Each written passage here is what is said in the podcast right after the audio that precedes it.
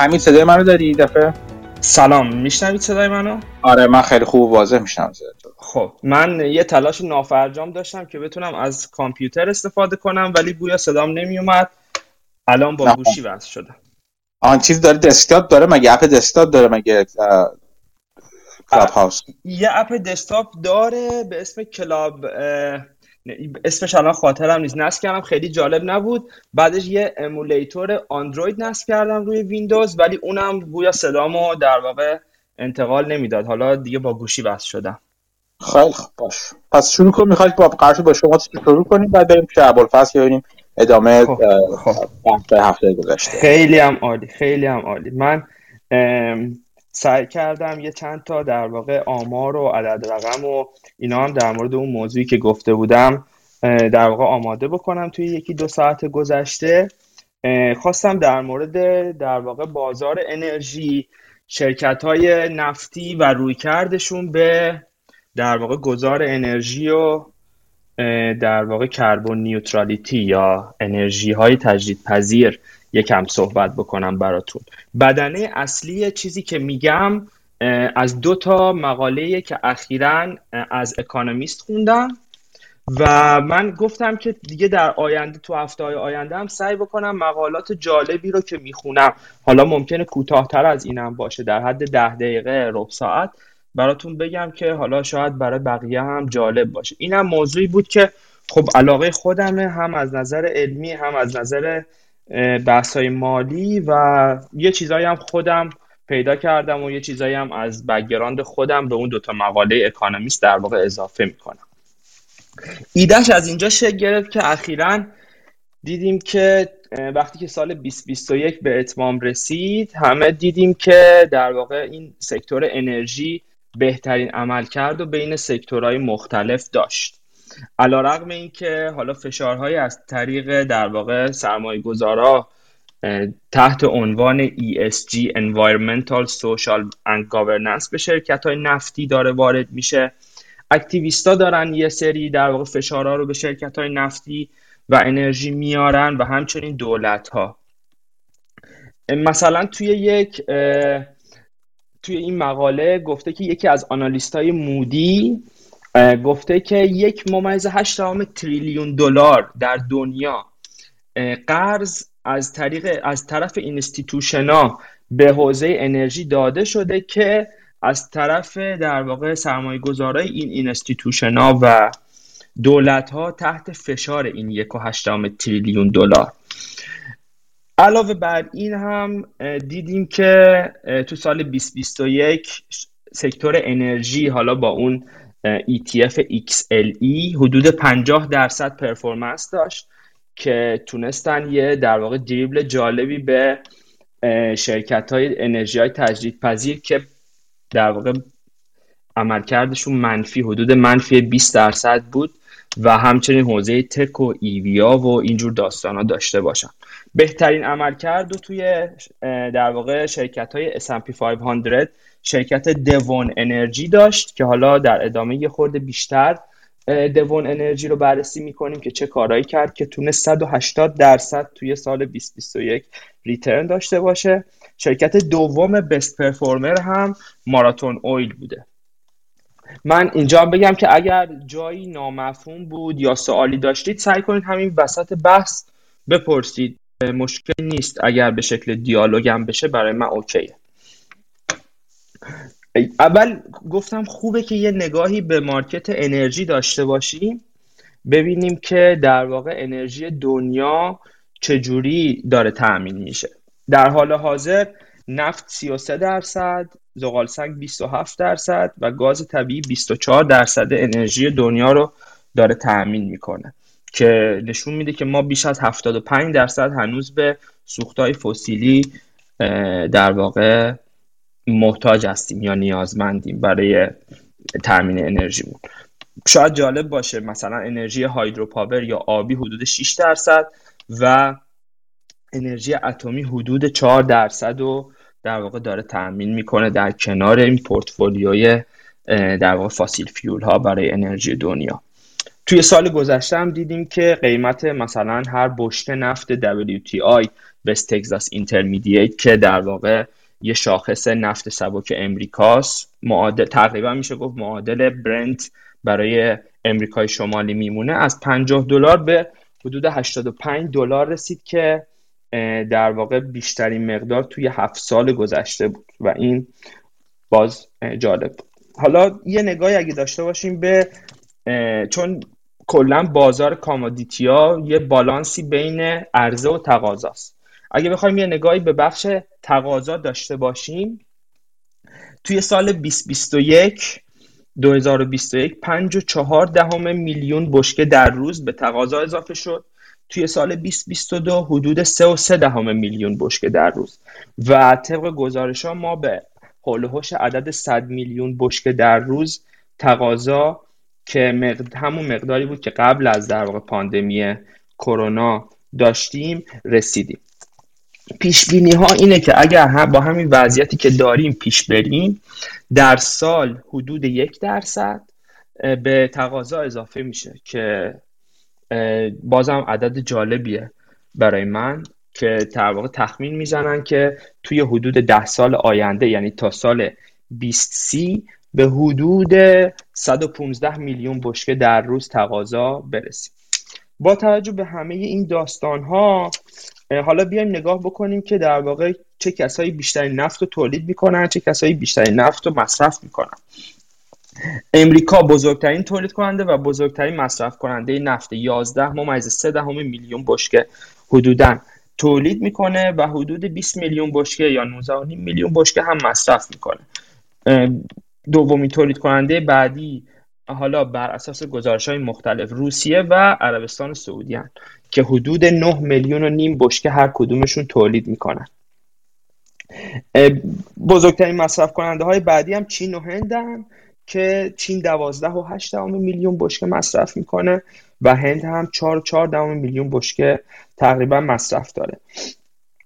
بزرگترین وارد کننده چینه چون اختلافش بین مصرف و تولیدش بیشتر از بقیه است و بزرگترین صادر کننده هم عربستان سعودی با حدود 6.6 میلیون بشکه در روز، روسیه حدود 4 میلیون بشکه و عراق حدود 3.4 میلیون بشکه در روز صادرات دارن. نشون میده که همچنان بازار صادرات نفت با اون در واقع همبستگی که بین روسیه و عربستان به وجود اومد در دست اوپک پلاسه همچنان. حالا وضعیت ایران ببینیم چیه. ایران الان حدوداً طبق اخیراً سرچی که من کردم حدود 2.4 میلیون بشکه در روز تولید داره و طبق در واقع آمار غیر رسمی هم حدود 1 میلیون بشکه در روز هم صادرات داره. ایران الان در حال حاضر توی اوپک 4 از نظر تولید و صادرات و توی اوپک پلاس خب با وجود روسیه 5 میشه. عربستان، عراق، امارات توی اوپک صادرات بیشتری از ایران دارن. این یه در واقع خلاصه‌ای بود از این که ببینیم که بازار انرژی الان دست کیه، کیا دارن مصرف میکنن، کیا تولید میکنن، کیا وارد میکنن. با توجه به اتفاقاتی که حالا چون مخازن نفتی یه ویژگی هم که دارن طی زمان تولیدشون کم میشه و اون افزایش تقاضایی که همچنان انتظار میره که ادامه داشته باشه، ما میبایستی که روزانه حدود 12 تا 17 میلیون بشکه به ظرفیت ارزمون اضافه بکنیم تا بتونیم به تقاضا پاسخ درستی بدیم.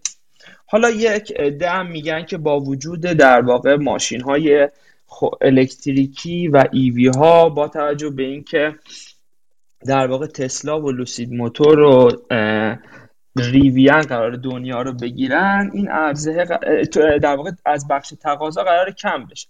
ولی من یه عددهای حالا سرانگشتی بهتون میدم که ببینید که خیلی نقش عمده‌ای نمیتونه ایفا بکنه بخش این کار اینداستری توی این داستان. الان حدود 1 میلیارد ماشین توی دنیا وجود داره و هر ساله هم حدود 90 تا 95 میلیون خودروی جدید داره فروخته میشه. در حال حاضر سهم خودروهای الکتریکی حدود 4%.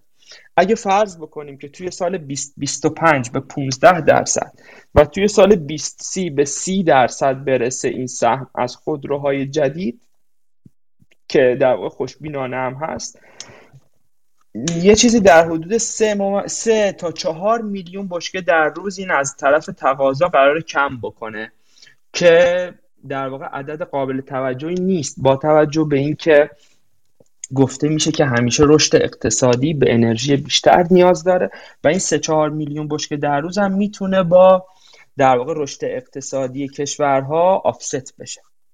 حالا ببینیم چه اتفاقی توی سال 2019 و 2020 توی خرج کردن شرکت ها و دنیا برای پیدا کردن و تولید از منابع جدید افتاده. ما توی سال 2019 در واقع سکتور اویلنگ برای exploration and production، یعنی پیدا کردن منابع جدید و تولید از منابع جدید، حدود 500 میلیارد دلار بوده. توی سال 2020 این به حدود 350 میلیارد دلار رسیده، یعنی بخش exploration and productionمون با under investment روبرو بوده. طبق در واقع پیشبینی که من از جی پی مورگان دیدم، پیشبینیشون اینه که این توی سال 2021 افزایش پیدا بکنه و تا حدود سال 2025 و 2026 به حدود 600 میلیارد دلار در سال برسه تا که ما بتونیم در واقع تقاضا رو پاسخگو باشیم. پس اینجا هم یک آندر اینوستمنتی اتفاق افتاده. دلیلش هم همون دلیلیه که همه میدونیم و بارها تکرار شده دیگه، کامودیتی‌ها یک در واقع ماهیت قیمت، از نظر قیمت یه ماهیت سیکلیکال یا دوره‌ای دارن. یک دوره‌های قیمت زیاد میشه، تولید از منابع جدید زیاد میشه و دوباره قیمت کم میشه و اینوستمنت توی پیدا کردن منابع جدید کمتر میشه تا که قیمت زیاد بشه و منابع جدید دوباره بتونن به تولید برگردن. توی نفت هم همین قضیه وجود داره. یک سری از منابع نفتی و یک سری از شرکت‌های نفتی میتونن با قیمت پایینتری تولید بکنن، یک سری از منابع و شرکت‌ها با قیمت بالاتری میتونن تولید بکنن و دوباره به چرخه برمیگردن. مثلا عددهایی که میدن توی حدود 80 تا 90 دلار عددیه که دیگه خیلی بالاتر از اون رفتن و موندن از نظر قیمتی برای یه دوره زیادی یه مقداری سخته، چون مثلا دیگه 80-90 دلار رقمیه که حتی دیگه سخت‌ترین منابع کانادا هم که اون تارسندها باشن و نیاز به یک عملیات پیچیده هم از نظر حفاری، هم از نظر تولید، هم از نظر در واقع پروسس کردن اون نفت دارن، دیگه اونها هم سودآور میشن و میتونن در واقع به چرخه تولید بیان. پایین تر از یه مقداری هم خب دیگه اصلا امکان پذیر نیست. حالا ریزتر بررسی میکنیم که هر کدوم از این شرکت‌های نفتی در واقع چه پورتفولیویی از منابع تولید دارن و چه رویکردی رو در قبال آینده پیش گرفتن. با توجه به همه این مباحثی که گفتیم، اون فشارهایی که وجود داره، نیازی که وجود داره، شرکت‌های نفتی رو میشه به 3 گروه عمده تقسیم کرد در قبال رویکردی که برای آینده پیش گرفتن. یه گروه شرکت‌های خاورمیانه‌ای اصطلاحاً، یه گروه دیگه شرکت‌های اروپایی و یه گروه شرکت‌های امریکای شمالی. به ترتیب من اینا رو بررسی می‌کنم و میگم که در واقع نظرشون و رویکردشون در قبال آینده چیه. اول شرکت‌های خاورمیانه‌ای. اینا اکثرشون شرکت‌های نفت ملی هستن و جالب اینه که بهترین پورتفولیوی در واقع تولیدی از منابع نفت رو دارن، از چند جهت. از جهت اینکه هم سهل الوصول تر منابعشون توی دریا نیست، نفتشون نفتیه که نفت در واقع تمیزتریه نسبت به بقیه منابع مثلا امریکای شمالی و ونزوئلا، و اینکه مارجیناشون بالاتره. همچنین اینا در واقع از طرف سهامدارها یا از طرف دولت‌هاشون تحت هیچ فشاری هم نیستن که سالی دارن. آره همینجا من می‌خواستم یه سوال بپرسم، دیر شده بخش یه خورده از اون قسمتت فاصله گرفتی. اونجایی که گفتی قسمت ایویا که بله. اگه ایوی ها به اون میزانی که ما میخوایم برسن 4 تا 5 میلیون بشکه نفت کم میشه، به این شرط میگی که برق ها از تجدید پذیرا به دست بیاد برق اون خود را، یا اینکه برق اون ایفیشنسیش انقدر بالاست که کم میکنه نیاز تولید رو؟ والا اینو من چون خودم محاسبه نکردم، از یه مقاله‌ای توی بارونز برداشتم، نمیدونم پیش فرضاش چی بوده، ولی فکر میکنم منظورش این بوده که چقدر از بنزینی که توی در واقع چیز داره زده میشه، توی در واقع استیشن داره زده میشه کم میشه. منظورش این بوده که این حدود یه چیزی در حدود 4-5 میلیون بشکه از طرف تقاضا حالا کم میکنه، از طرف تقاضا تو تولید بنزین، ولی نه از طریق از البته اینو اومده در واقع توی همون نیاز به نفت جهانی در واقع بررسی کرده. میگم دقیق نمیدونم که پیش فرضاش چی بوده، ولی به نظرم خیلی مهم نیست. در واقع هدف اصلیش این بوده که بگه که این عدد خیلی قابل توجهی در مقابل مصرف کلی که ما داریم نیست. عالی، متشکرم. قربان شما. پس رسیدیم به شرکت‌های خاورمیانه‌ای. اینا گفتیم که اکثرا شرکت‌های ملی هستند، خیلی تحت فشار نیستن. پولی که دارن در میارن در واقع داره دولت‌هاشون رو میچرخونه، به خاطر همین دولت‌هاشون دلیلی نمیبینن که اینا رو تحت فشار قرار بدن. شرکت‌های سهامی عام هم نیستن که بگیم از طرف سهامداراشون تحت فشارن، و اینکه خیلی شرکت‌های قرضداری هم نیستن. مثلا برای عربستان تخمین زده میشه که قیمت هر بشکه نفت تولیدیش حدود 15 تا 20 دلار به ازای هر بشکه باشه. به خاطر همین اینا با قیمت‌های پایین‌تر نفت هم میتونن در واقع تولیدشون رو ادامه بدن. گفتیم که از نظر منابعشون سهل الوصول تره، منابع در واقع متعارف به اینا گفته میشه، مخازن کانونشنال از نظر تکنیکی یا متعارف بهشون گفته میشه. نفتشون نفت با کیفیتیه و کربن کمتری هم داره. اینا در واقع توی جامعه جهانی آرگومنتی که دارن اینه که دنیا به ما نیاز داره، ما داریم نفت تولید میکنیم، بهترین نفت دنیا رو هم داریم تولید میکنیم و ما هم خیلی مصرف نمیکنیم. پس اگر قراره کسی آفست بکنه، اون کسیه که داره داره مصرف میکنه. حالا اینا در واقع توپو میندازن تو زمین خود آمریکا و کانادا در مورد گرمایش جهانی و علاقه هم دارن که تولیدشون رو ادامه بدن بدون اینکه به سمت تقاضا بخوان ضربه ای وارد بکنن. مثلا تخمینی که زده میشه اینه که دولت عربستان سعودی برای اینکه کسری بودجه نداشته باشه به یه قیمتی در حدود 60 تا 80 دلار در بشکه نیاز داره تا بتونه در واقع با وضعیت خوبی کشورشون رو بچرخونن. جالبه که سهم سرمایه‌گذاری جهانی این شرکت‌های در واقع ملی نفت که بیشتر توی خاورمیانه هستن، از توی سال 2000 حدود 1/3 سرمایه‌گذاری کلی توی سکتور نفت و گاز بوده که اخیراً به 1/2 افزایش پیدا کرده و نشون میده که اینا در واقع دارن اون جاپاشون رو خیلی تکون ندادن، جاپای سفتشون رو حفظ کردن و با این وضعیتی که هست میخوان در واقع همین فرمون ادامه بدن. در مقابل اینا شرکت‌های اروپایی قرار میگیره. اینا شرکت‌هایی هستند که قرار بیشترین تفاوت رو با گذشته خودشون داشته باشن. اکثرشون دارن از خیلی از در واقع اسط‌های نفت و گازی که داشتن خودشونو خلاص میکنن. مثلا دیدیم که شل اخیراً توی حوزه پرمین امریکا یه مقداری از دارایی‌های خودش رو به ارزش 9.5 میلیارد دلار به کنوکوفیلیپس که یه شرکت امریکایی فروخته. بی پی و توتال هم به ترتیب از اکتبر 2020 به این ور حدود 3 میلیارد دلار برای بی پی و 2.3 میلیارد دلار برای توتال از در واقع استایی که داشتن و توی بخش نفت و گاز فروختن.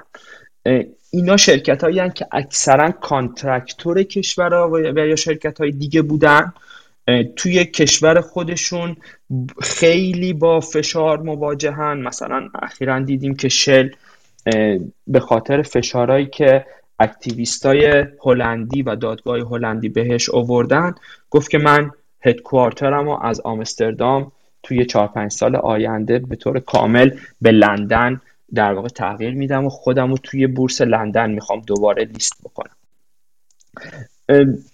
شرکت های اکثرا سهامی عامن، خب از طرف اینوستورها هم تحت در واقع فشارن.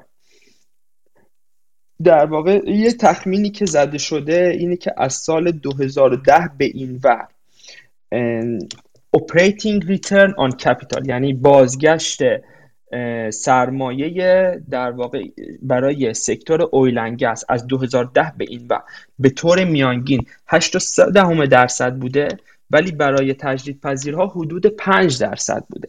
یعنی یک در واقع کاری که دارن این شرکت ها میکنن اینه که دارن وارد یه حوزه جدیدی به اسم گرین انرژی میشن. این شرکت های اروپایی بیزنسی نیست که توش خیلی اصطلاحاً رقابتی باشه، تجربیاتشون اصطلاحاً لگسی نیست براشون و این باعث شده که بازار هم خیلی نگاه خوبی به این تغییرشون نداشته باشه. مثلا اخیراً دیدیم که دنلوب با اون فکر میکنم یک در واقع قسمتی از سهام شل رو خریده بود و داشت شرکت شل رو در واقع مجبور میکرد یا ترغیب میکرد به اینکه خودشو به 2 شرکت، یه شرکت برای انرژی‌های تجدیدپذیر و در واقع بیزنس‌های جدید و یه شرکت همون لگسی در واقع لگسی اویل اند گس خودشو تقسیم بکنه. به خاطر همین این شرکت‌ها در واقع بیشترین ریستراکچرینگ و شدیدترین سیاست‌ها رو در قبال گذار انرژی و در واقع رسیدن به شرایط کربن خنثی دارن پیش میگیرن. یک دلیلش هم البته دولت‌هاییه که این شرکت‌ها اونجا هستن. مثلا دولت انگلستان یه در واقع رودمپ خیلی اگریسیوی بعد از این داستان کوپ اخیر، این در واقع نشست کوپ اخیر منتشر کرد که نشون میده که میخوان تا سال 2040 و بعد از اون 2050 به در واقع استقلال از نفت و گاز توی انرژیشون برسن و یک نتورکی از انرژی بر پایه تجدیدپذیرها و هیدروژن در واقع بنا کنن، که حالا اینم باعث میشه که این شرکت‌های اروپایی بیشتر از همه در واقع ری استراکچر دارن میشن. اینم از طرف اروپایی داستان. حالا ببینیم آمریکایی‌ها این وسط دارن چی میگن. آمریکایی‌ها یک راه حل میانه‌ای رو بین این دوتا در واقع روی کرد پیش گرفتن. نمیتونن به صبوری خاورمیانه‌ای‌ها باشن به خاطر اینکه از طرف شیرهولدرها و از طرف این اینستیتوشن‌ها تحت در واقع فشارن و اینکه نمیخوان هم به تندی و به اگریسیوی در واقع اروپایی‌ها باشن توی این داستان. به نظر خودم امریکایی‌ها چند تا کار کردن که خیلی مهمه. یکی اومدن یک انضباط مالی رو پیش گرفتن توی سالهای گذشته، یعنی اومدن بالانس شیتاشون رو مرتب‌تر کردن، افیشنسیشون رو بالا بردن. حالا میگیم چطوری از نظر کمی هم تونستن در واقع افیشنسیشون رو بالا ببرن. یک کانسالیدیشنی داره توی شرکت‌های امریکایی رخ میده که باز هم باعث افیشنسی بالاتر میشه و اینها دارن میگن که ما اون نفت و گازمون رو تولید میکنیم، چون که دنیا به نفت و گاز همچنان نیاز خواهد داشت، خیلی وارد در واقع انرژی های نو نمیشیم و اینو به خود شرکت های انرژی نو واگذار میکنیم. از طرف این نفت و گازی که داریم تولید میکنیم و مصرف میکنیم رو میایم کربن آفستینگ به جاش انجام میدیم. حالا میتونه با خرید در واقع کاربن کردیت باشه یا با جنگلکاری یا با پروژه های کربن کپچرینگ و کربن استورج باشه. خیلی از کپیتال کاستشون رو صرف انرژی های در واقع نو و تجدیدپذیر نمی کنن، برخلاف اروپایی ها. یعنی خیلی به فکر این نیستن که وارد حوزه های جدید بشن، در عوض دارن بیشتر خودشون رو در واقع متمرکز میکنن روی همون بیزنسی که داشتن و اینکه چطوری میتونیم این بیزنس رو در واقع افیشنت ترش بکنیم. مثلا شرکت اگزان اخیراً یه طرحی داده که بیان یه کنسرسیومی که ارزش این کنسرسیوم حدود 100 میلیارد دلاره برای کربن کپچرینگ و استورج در واقع تشکیل بدن با شرکت‌های دیگه یه امریکایی که بتونن اون کربن آفستینگ رو داشته باشن و حالا جوابگوی هم فشارهای ESG سرمایه‌گذارها و هم سیاست‌های دولتی در واقع باشن. اخیراً هم یک سری در واقع استی رو مثلا شرکت اگزان توی گلف آف مکزیکو یا در واقع خلیج مکزیک خریده که میگن که برنامهش اینه که بعداً اینجاها در واقع کربن استوریج انجام بده. اتفاقی که برای شرکت‌های امریکایی افتاده اینه که توی سالهای اخیر اینا خیلی شیل اورینتد شدن، یعنی پورتفولیوی منابعشون یک سری منابع در واقع شیلی هست. این منابع شیلی یه مقداری سخت‌تر تولید ازشون، کربن اینتنسیوتره پروسه تولیدشون و این باعث شد که شرکت‌های در واقع نفتی اینا توی قیمت‌های پایین نفت خیلی نمیتونستن سود زیادی ببرن. اما اینا از سال 2010 تا سال 2020 یعنی توی 10 سال گذشته حدوداً 160 میلیارد دلار در واقع به قول نقدینگی رو سوزوندن. برای چی؟ برای اینکه افیشنسیشون رو بالاتر ببرن و گفته میشه که مثلا قیمت میانگین تولید هر بشکه نفت شیل از حدود 80 دلار توی 2010 الان به یک چیزی حدود 40 دلار رسیده. و یک چیز جالب دیگه هم که من میدیدم این بود که میگفت که شرکت‌های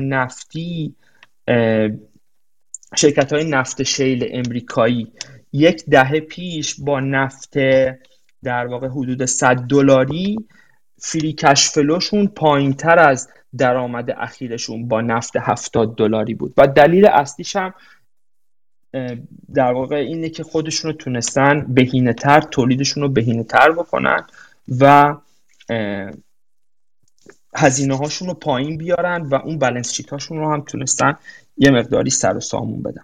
مثلا اگزان گفته که من توی تا 10 سال آینده توی حوزه پرمین امریکا که حدود 40% از تولید کربن شرکت اگزونو در واقع تشکیل میده میخوام به شرایط کربن خنثی برسم. این هم با استفاده از تکنولوژی‌های جدید مثل تزریق کربن توی در واقع سازندهای زیرزمینی، ازدیاد برداشت از طریق تزریق کربن و همچنین مثلا دوان انرژی اخیراً دیدیم که بزرگترین پروژه در واقع ذخیره مستقیم کربن از هوا رو توی همون حوزه پرمین داره اجرا میکنه. پس اینا عملکردشون اینجوریه که خودشون رو دارن بهینه‌تر میکنن، خودشون رو دارن آماده‌تر میکنن برای شرایط سخت‌تر. اون پولی فری کش فلویی که ایجاد شد توی این سال اخیر با قیمت بالاتر نفت و خرج هم اکویزیشن هم پرداخت دیویدند و شیر بای بک کردن و خب دیدیم که مارکت هم جواب خوبی بهشون داد و تونستن ریترنای خیلی خوبی داشته باشن. شرکت دوان انرژی خیلی شرکت جالبیه. خرج هایی که کرده توی پرمیان بیسین اخیراً به 1/3 خرجی که اینا توی 2018 برای تولید میکردن کاهش پیدا کرد. این نشون میده که اینا چقدر تونستن بهینه تر بکنن عملیاتشون، حالا چه از طریق تکنیکالی و اون تحقیق و توسعه‌ای که روی تولید نفت شیل و فرکچرینگ داشتن و چه از طریق خود ساختار شرکتیشون. توی سال 2021 اینا با یه شرکتی به اسم WPX مرج شدن و مرجرش به این شکل بوده که در واقع شیرهولدرهای WPX به ازای هر شیرشون نصف شیر از شرکت نهایی گرفتن. یه در واقع مرجر تقریبا برابری بوده. CEO الان دوون انرژی که از WPX هم اتفاقا اومد گفته که ما الان نقطه سر به سریمون برای تولید نفت که بیشتر در واقع پورتفولیوی تولیدشون نفت شیله حدود $30، یعنی اینا بالاتر از $30 فری کش فلو جنریت میکنن که این خیلی نسبت به اون عددهایی که توی سال 2015 مثلا بوده خیلی بهتره. و جالب اینه که حالا این شرکت دوون انرژی نصف اویل پرایس هجی که داشته تا سال در واقع برای سال گذشته امسال رول میشه، یعنی میگن که اگر قیمت‌های نفت همین بالای $70-80 بمونه این دوون انرژی میتونه فری کش فلوی بیشتری هم باز تولید بکنه. دوون انرژی یه کار جالب دیگه هم که کرده با اینکه یه مقداری در واقع قرض داشته که سررسیدشون هم اخیر نزدیک نبوده، ولی اومده این قرضا رو هم داده و دارن کلا بالانس شیتاشون رو، این نمونه اینه که من گفتم بالانس شیتاشون رو در واقع دارن سر و سامون میدن شرکت‌های امریکایی. مثلا یه چیزی که من میخوندم میگفت که دپت به گروس اپراتینگ پروفیت شرکت‌های شیل امریکای شمالی امسال به حدود 1.8 میرسه و این عدد توی 2020 حدود 4.4 بوده.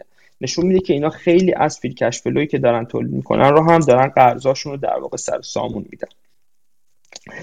حالا جالبه اگه بیایم یه مقایسه بین شرکت‌های امریکایی و شرکت‌های اروپایی داشته باشیم با شرکت‌های خاورمیانه که نمیتونیم چون که اینا اکثرا شرکت‌های ملی هستن، ببینیم بازار چه نگاهی داره به این شرکت‌ها میکنه. این مقاله در واقع اکانومیست میگفت که شرکت‌های اروپایی حدوداً 60% نسبت به شرکت‌های اروپایی بازار داره بهشون پریمیوم میده و همونجوری که میدونیم بازار همیشه آینده نگره.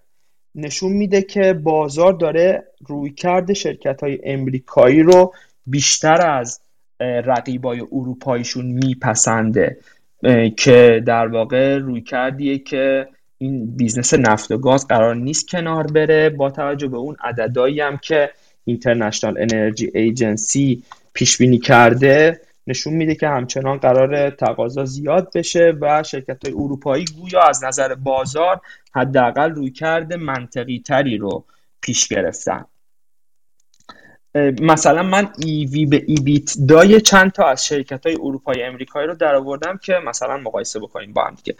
برای شرکت بی پی الان ایوی به ایبیت داش حدوداً 8.7، برای توتال حدود 6.2 و برای شل حدود 8.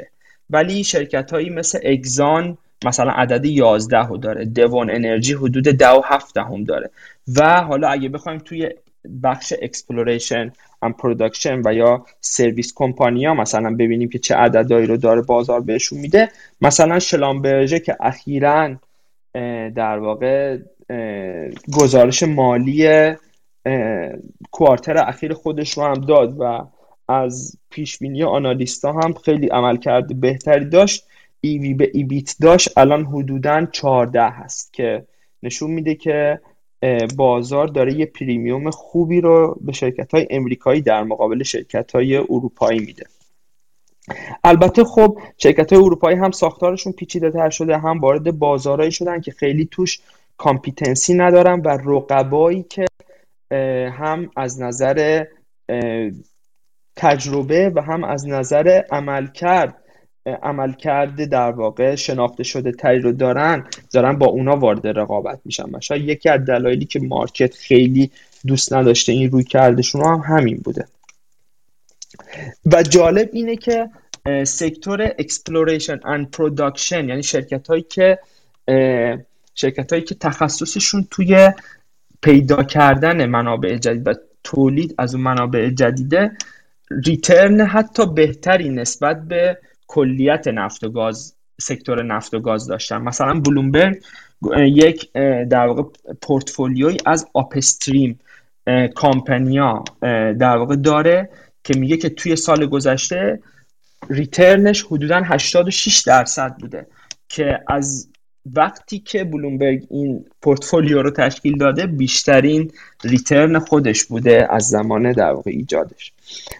این یه خلاصه‌ای بود از رویکرد در واقع و اینم من میخواستم بگم که حالا توی این میان شرکت‌های امریکایی و اروپایی به نظر من اکوینور خیلی عملکرد منطقی تری رو در واقع پیش گرفته، هم داره اون بیزنس نفت و گاز خودش رو حفظ میکنه، هم داره کم کم وارد بخش‌های تجدیدپذیر، کربن استوریج و این در واقع آینده نگری ها میشه و همچنان حتی داره بیزنس نفت و گازش رو زیادتر در واقع گسترش هم میده. اخیراً توی هفته گذشته دولت نروژ حدوداً فکر میکنم حدوداً که 26 یا 29 مجوز جدید برای تولید به شرکت اکوینور داد که باز درنای خودش جالب بود. شاید یکی از دلایلش هم این باشه که اکوینور هم یه جایی بین در واقع شرکت‌های حالا ملی و سهامی عام ایستاده، چون حدود 69% یا 68% در واقع سهامش رو خود دولت نروژ داره. به خاطر همین شاید فشار کمتری هم حس میکنه از طرف در واقع بازار و سرمایه گذاران.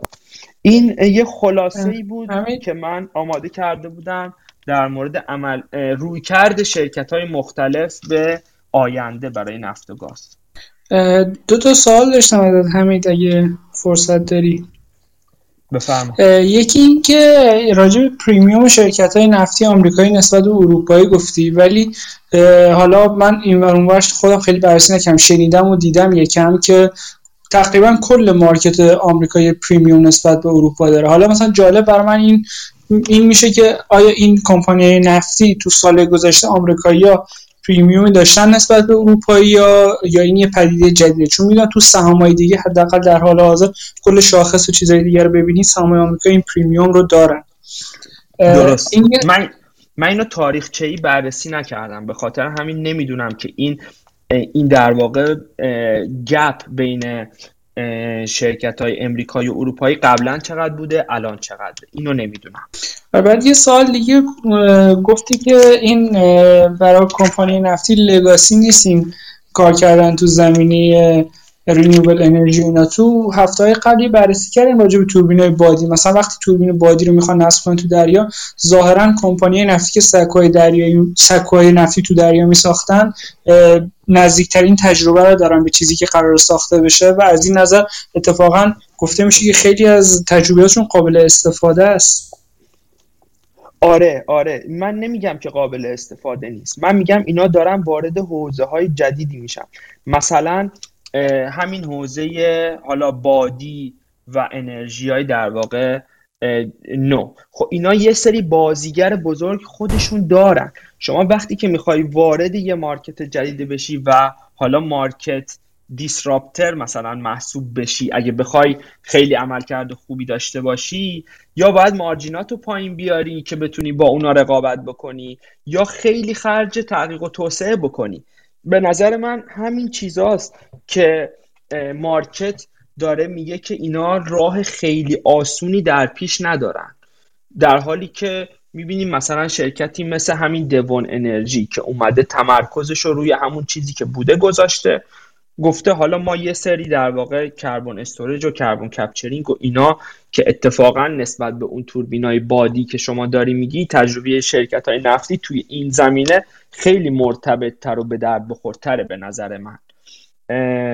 میکنیم و بالانس شیتشو در واقع اومده خودش رو یه جورایی ضد گلوله کرده در مقابل حالا حتی قیمت‌های پایین آینده. وقتی که میگه ما با $30 الان نقطه سر به سریمونه نسبت به چیزی که مثلا 2010 بوده $85، خب این خیلی به نظرم دستاورد بزرگیه. آیا یه شرکت نفتی که بره وارد انرژی تجدیدپذیر بشه میتونه مثلا نقطه سر به سریشو طی 10 سال 1/2 بکنه بدون اینکه خرج خیلی عجیب غریبی توی بحث در واقع تحقیق توسعه بکنه یا نمیتونه؟ اینم خودش باز جای سوال دیگه که چقدر اینا میتونن توی اون حوزه‌های جدیدی که دارن وارد میشن موفق باشن.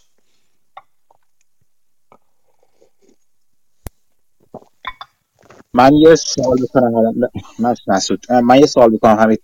این اون سوالی که محمود پرسید خیلی سوال هوشمندانه بود در مورد تفاوت تاریخی پریمیوم شرکت‌های آمریکایی و اروپایی. بعد نیست اگه خودت زحمتشو بکشی و یه از نظر تاریخی هم بررسی کنی ببینید تفاوت پریمیوم چقدر قبلا وجود داشته، مثلا تو چند سال گذشته، و آیا تغییر رویکردهای جدید به انرژی‌های سبز این پریمیوم رو تغییر داده یا تغییر نداده. این چیز جالب میشه اگه خودت فرصت کردی و در واقع پیداش کردی بیای به بقیه هم به اشتراک بذاری. یه چیز دیگه هم که می‌خواستم بپرسم اینه که در مورد حالا همین گذار یا همین رویکرد شرکت‌های انرژی قدیمی‌تر یا شرکت‌های اصلی انرژی، حالا شل یا هر پی پی یا هر شرکت دیگه، به انرژی گذار چه روش‌هایی انتخاب کردن؟ آیا به دنبال اکویزیشن و خرید شرکت‌های جدید هستن؟ آیا سرمایه‌گذاری روی تغییر و توسعهشون بالا بردن؟ از چه طریقی دارن این گذار رو یا این تغییر رویه رو دارن انجام میدن الان؟ والا من چون دقیق بررسی نکردم که اینا چه در واقع به شکل تکنیکی چه روی کردی رو داشتن، نمیتونم جواب دقیقی بدم، ولی فکر میکنم که بیشتر روی کردشون خود در واقع تغییر توی اپریشن خودشون بوده. مثلا الان یه بزرگترین پروژه تولید هیدروژن در واقع اروپا داره توی اسکاتلند انجام میشه که یه چیزی در واقع یه پروژه مشترکی بین اکوینور و خود بی پیه. فکر میکنم که حالا برای در واقع اووردن تکنولوژی یه سری اکویزیشن ها رو شاید انجام داده باشن، نمیدونم باز، ولی فکر میکنم که اینا کلن دارن اپریشن خودشون رو به اون سمت بیشتر میبرن. حالا اینا خیلی معتقدم هستن که از تجربیات قبلشون هم میتونن استفاده بکنن. مثلا یکی از راهایی که هیدروژن رو ذخیره میکنن، ذخیره توی سازندای زیرزمینیه. خب اینا میگن ما از نظر ژئوساینسی خیلی در واقع دانش زیادی داریم، به خاطر همین اینجور پروژه ها رو میتونیم خوب انجام بدیم. و مثلا حالا از یه طرف دیگه مثلا تولید هیدروژن، اینا یه پلنتایی میخواد، حالا هیدروژن سبز یا آبی، مثلا هیدروژن بلو هیدروژن یا گرین هیدروژن، که یکیش از آب تولید میشه یکیش از نچرال گس در واقع تولید میشه. اینا خودش باز یه پلنتایی میخواد که یه مقدار شباهت زیادی به مثلا پلنتای ریفاینری داره. اینا چون حالا تجربیات زیادی توی اون زمینه دارن، با یک سری تیمای مثلا تکنیکالی اضافه کردن تونستن مثلا یه همچین کارایی بکنن. ولی اینکه چقدر موفق باشن باید صبر کنیم ببینیم. مرسی، ممنون. دوستان اگه من سوالی می‌خواستم بپرسم این قیمت، چون یکی از سنسورهای این بخش من از قدیم یادمه قیمت اجاره دکلای حفاری بود یا ریگای حفاری بود، این تغییراتش چجوری بوده این 2-3 ساله؟ حالا می‌فرمایید. نمیدونم، حقیقت مسلماً وقتی تورم وجود داره هزینه ها زیاد میشه و تعداد دکلای فعال کمتر میشه، هزینه اجاره دکلم حالا از یه طرفای بالاتر از یه جای پایینتر. من چون عدد دقیقی برای هزینه های اجاره ندارم نمیدونم، اما چیزی که هست اینه که اگه بخوای مقایسه بکنی مثلا شرکت های خاورمیانه‌ای رو با شرکت های مثلا امریکایی، مسلماً هزینه‌های بالادستی آپ استریم شرکت‌های خاورمیانه‌ای خیلی پایین‌تر از شرکت‌های آمریکاییه. اینم به چند دلیل. یکی اینه که نفتایی که توی خاورمیانه هستن نفتای در واقع کانونشنال یا متعارفن، اینا یه چاه میزنن، چاه فشار داره، حالا تولید میکنه. ولی چیزی که توی امریکای شمالی هست مخصوصا برای اون شیل اویل، شیل گس یا تارسندی که مثلا توی کانادا هست، اینا نیازه که در واقع یک چاهی بزنن، حالا این چاه رو عملیات فرکینگ هم انجام بدن، یا مثلا برای تارسندای کانادایی یک عملیات حفاری پیچیده، مثلا چاهای جفتی افقی میزنن، حالا از یکی از این چاها مثلا بخار آب یا در واقع حلال تزریق میکنن و از چاه پایینی مثلا نفت سبکتر شده یا نفت مثلا دگریت شده رو در واقع تولید میکنن. خب اینا هم حفاریاش پیچیده تره، هم حفاریای بیشتری نیاز داره و این باعث میشه که هزینه‌های بالادستی شرکت‌های امریکایی خیلی بالاتر از شرکت‌های خاورمیانه‌ای باشه. برای همینه که مثلا یه تخمینی که میزنن برای یه بشکه نفت حدود 15 تا 20 دلار برای عربستان سعودی و یه چیزی زیر 10 دلار مثلا برای ایرانه، حالا با توجه به هزینه‌های مثلا کارگر و اینا هم که توی ایران پایین‌تره. وقتی که ایران هم داره زیر 10 دلار نفتشو تولید میکنه، منطقی هم هست که بیاد حالا به جای 80 دلار مثلا 60 دلار هم به چین بفروشه. به خاطر همین این که میگن ایران داره نفتشو با در واقع با قیمت پایین‌تر و با تخفیف میفروشه به چین، الزاماً به این معنی نیست که مارجینش پایین‌تره، نه، مارجیناشون همچنان شاید بالاتر از شرکت‌های امریکایی هم باشه. درسته، میگم ایران چون میگم حالا هم چیزش در واقع کانونشناله، هم فرض کنید که تولیدش حالا تو خلیج فارس نگاه کنیم، حالا معدن گازی و نفتیش دیپ واتر نیست، شلو واتره. شما مثلا نگاه میکنید اون مرا رو مثلا فرض کنید پتروبراس میره مثلا تو 4-5 هزار متر اینا کار میکنه یا بالاتر. دقیقا میخواستم همین رو بگم الان. مثلا عددهایی که از نظر تکنیکی حالا شاید برای بقیه که حالا خیلی توی مثلا نفت و گاز نباشن، مثلا من چند تا عدد بدم خیلی جالبه. مثلا عددهایی که توی خاورمیانه اتفاق میفته عملاً یه رویاست برای شرکت‌های امریکایی توی امریکای شمالی.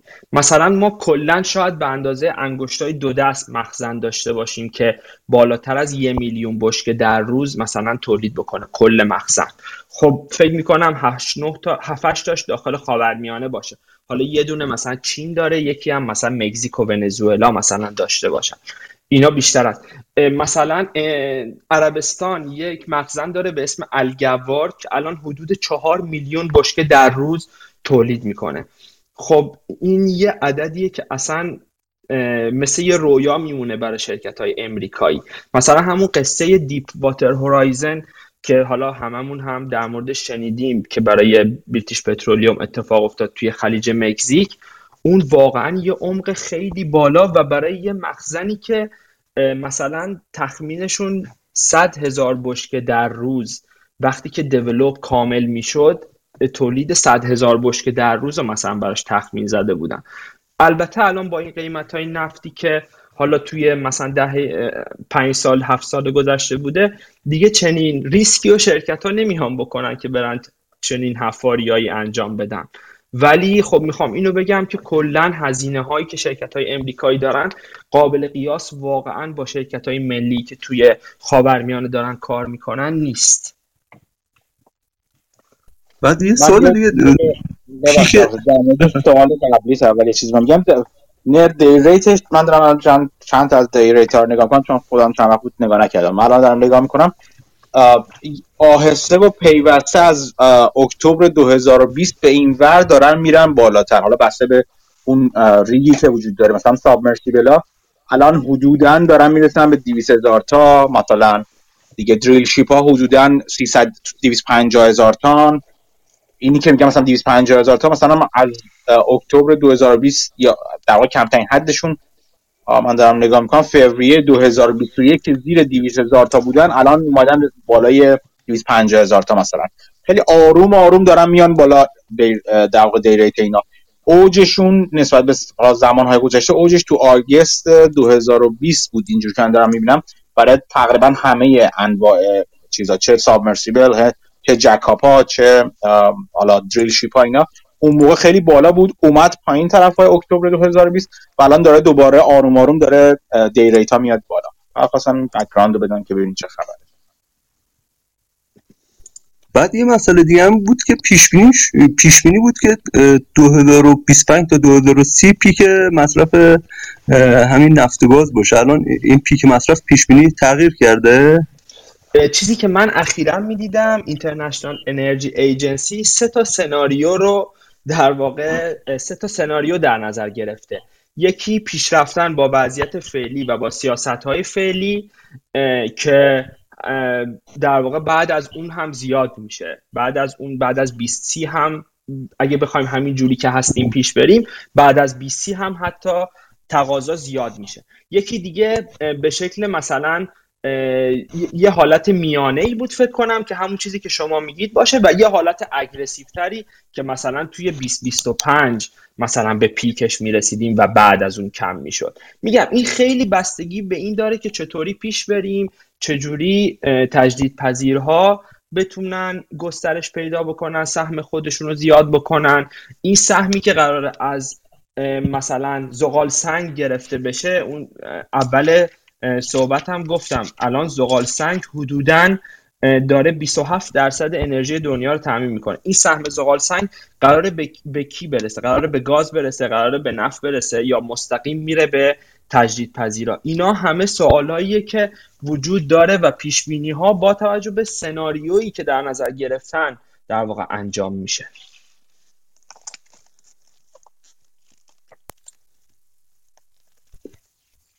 ممنونم.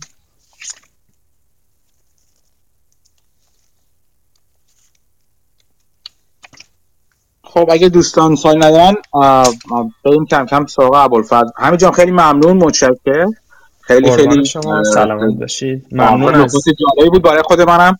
اگر فرصت کردی اون پریمیوم ها رو که مسعود پرسید نگاه انداختی، اون چیز جالبی میتونه باشه برای حتما برای فالوآپ قضیه.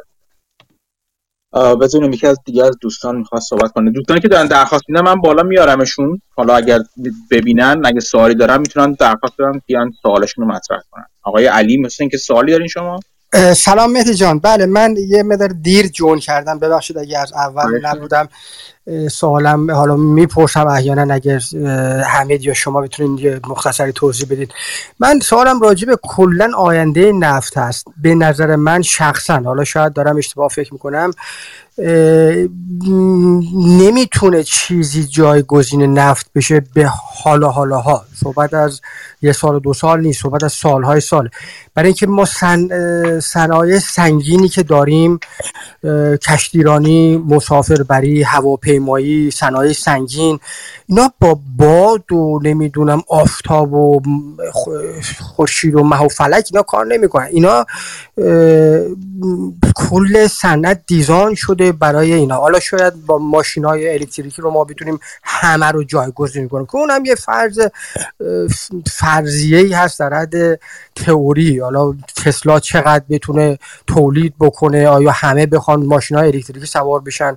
بنابراین من شخصا فکر نمی‌کنم حالاها، حتی اگر مثلا فرض کنین توربین‌های بادی بزنن همه جا بشه انرژی خورشیدی، اینا نفت جایگاه خودش رو حالا خواهد داشت در صنایع سنگین و فکر میکنم رشدش رو خواهد داشت.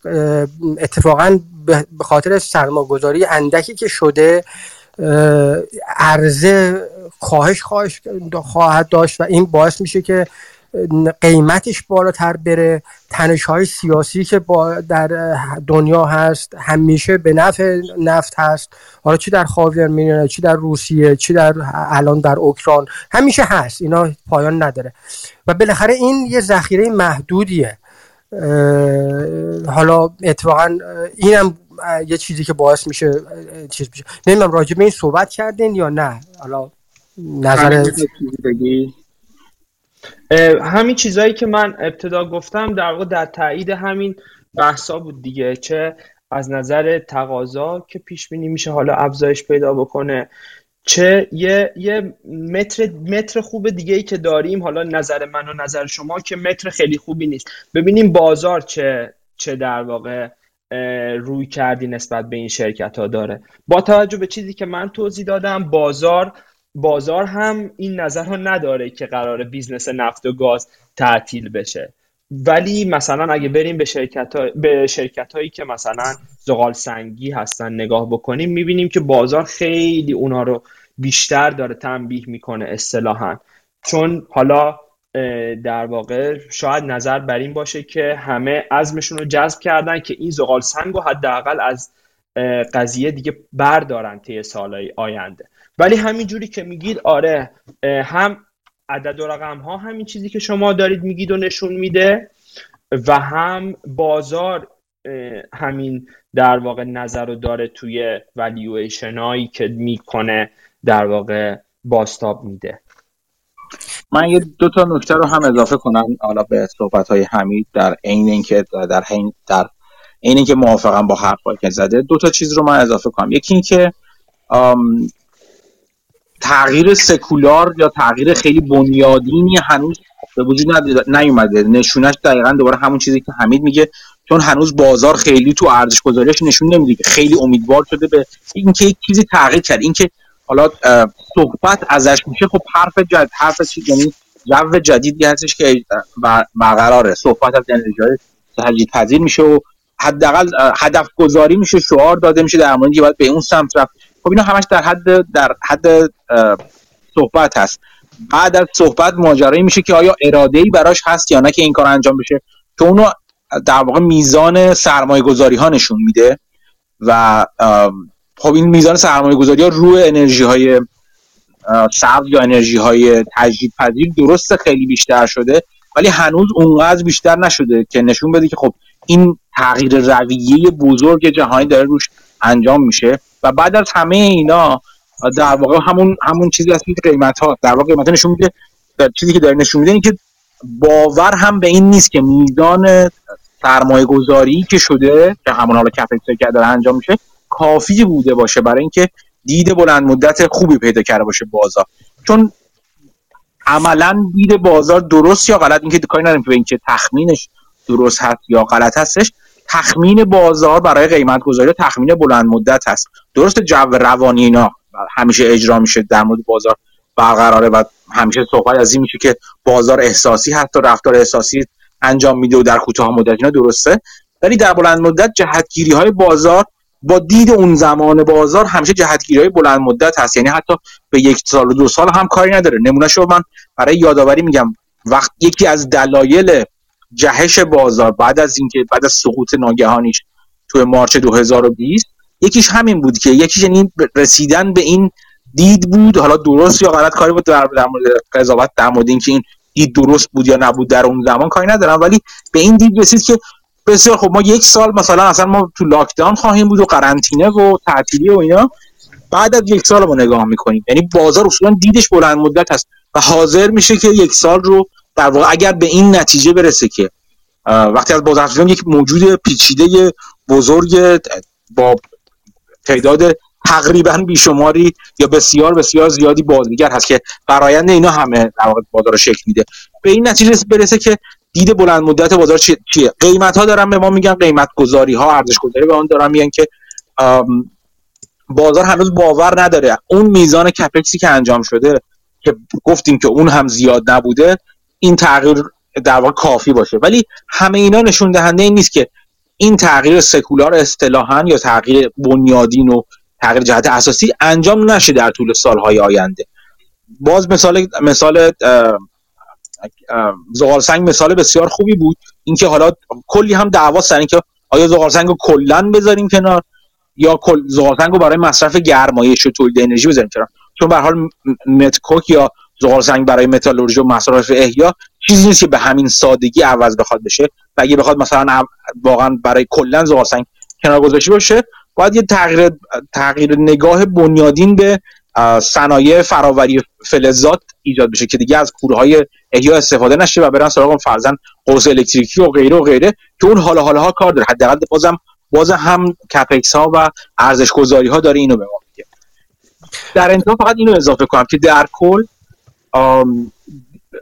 این حرف چارلی مانگر رو یادآوری کنم که چارلی مانگر میگه او هم موافق هستش که باید این تغییر انجام بشه، نه لزوما به دلیل آلودگی هوا و گرمایش زمین ها، بلکه از یک نگاه دیگه نگاه میکنه و اون میگه که ما ذخیره هیدروکربن های زمین ذخیره محدودی است و این تجدید ناپذیر هست و ما اگه هر چیز تجدید ناپذیر محدودی داشته باشیم بهتره در مورد مصرفش و استفاده کردنش سختگیرانه عمل کنیم و خیلی راحت مصرفش نکنیم. همین فقط به همین دلیل و به این دلیل کافیه که ما به دنبال این باشیم که منابع تجدیدپذیر یا حداقل تقریبا لایتناهی برای انرژی پیدا کنیم.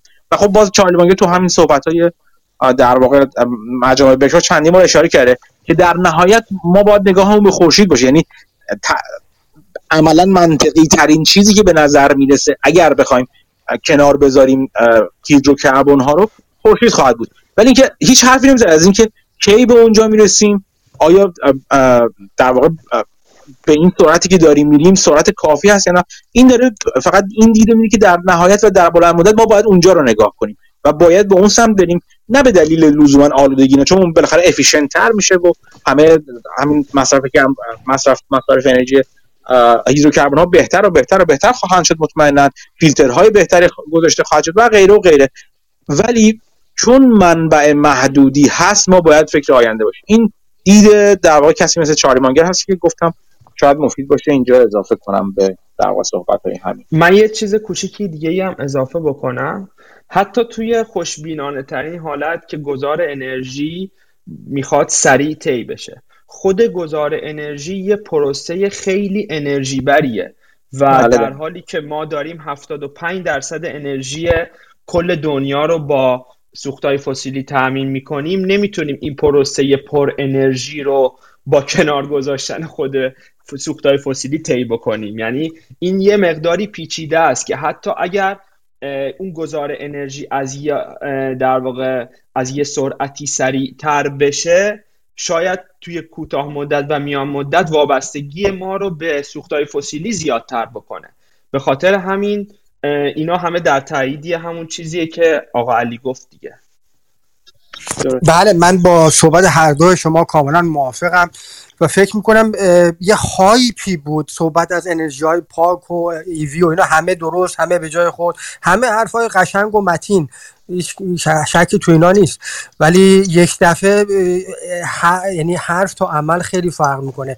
اینا یک دفعه رشد کردن، ولی تا اونجایی که اینا در عمل بتونن حالا کاری به پرافیت و کامپانی و پولاوری و کشفلا اینا ندارم، ولی تا اونجا که یک در عمل ما یه هواپیمایی داشته باشیم که با انرژی الکتریکی بتونه 1000 تا مسافر رو جابجا کنه، ما خیلی با اون فاصله داریم. ما هواپیمایی چیز کشتی نداره، اصلا صنایع سنگینمون با همه چی با نفته. چی رو می‌خوای شما با یه تسلا که نمیشه نفت جابجا بشه.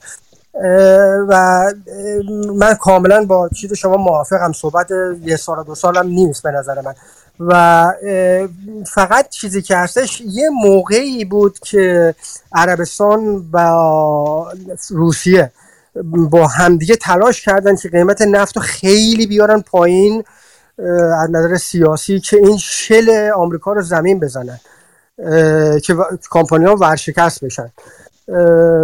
اون ممکنه یه موقعی اتفاق بیفته، چون نمیخواستن اینجا این کمپانیا چیز بشه و خطری بود براشون، ولی الان که حالا قیمت نفت رفته به این بالا فکر می‌کنم برای همه خوبه، هم برای شل آمریکا خوبه میخوان نگه دارن، هم برای عربا یعنی خاورمیانه خوبه و فکر نمی‌کنم اون بازی دوباره شروع بشه که بخوان مسابقه بدن برای پایین آوردن قیمت نفت که شل آمریکا رو زمین بزنن. یه بار این طور شد ایاتون بشه.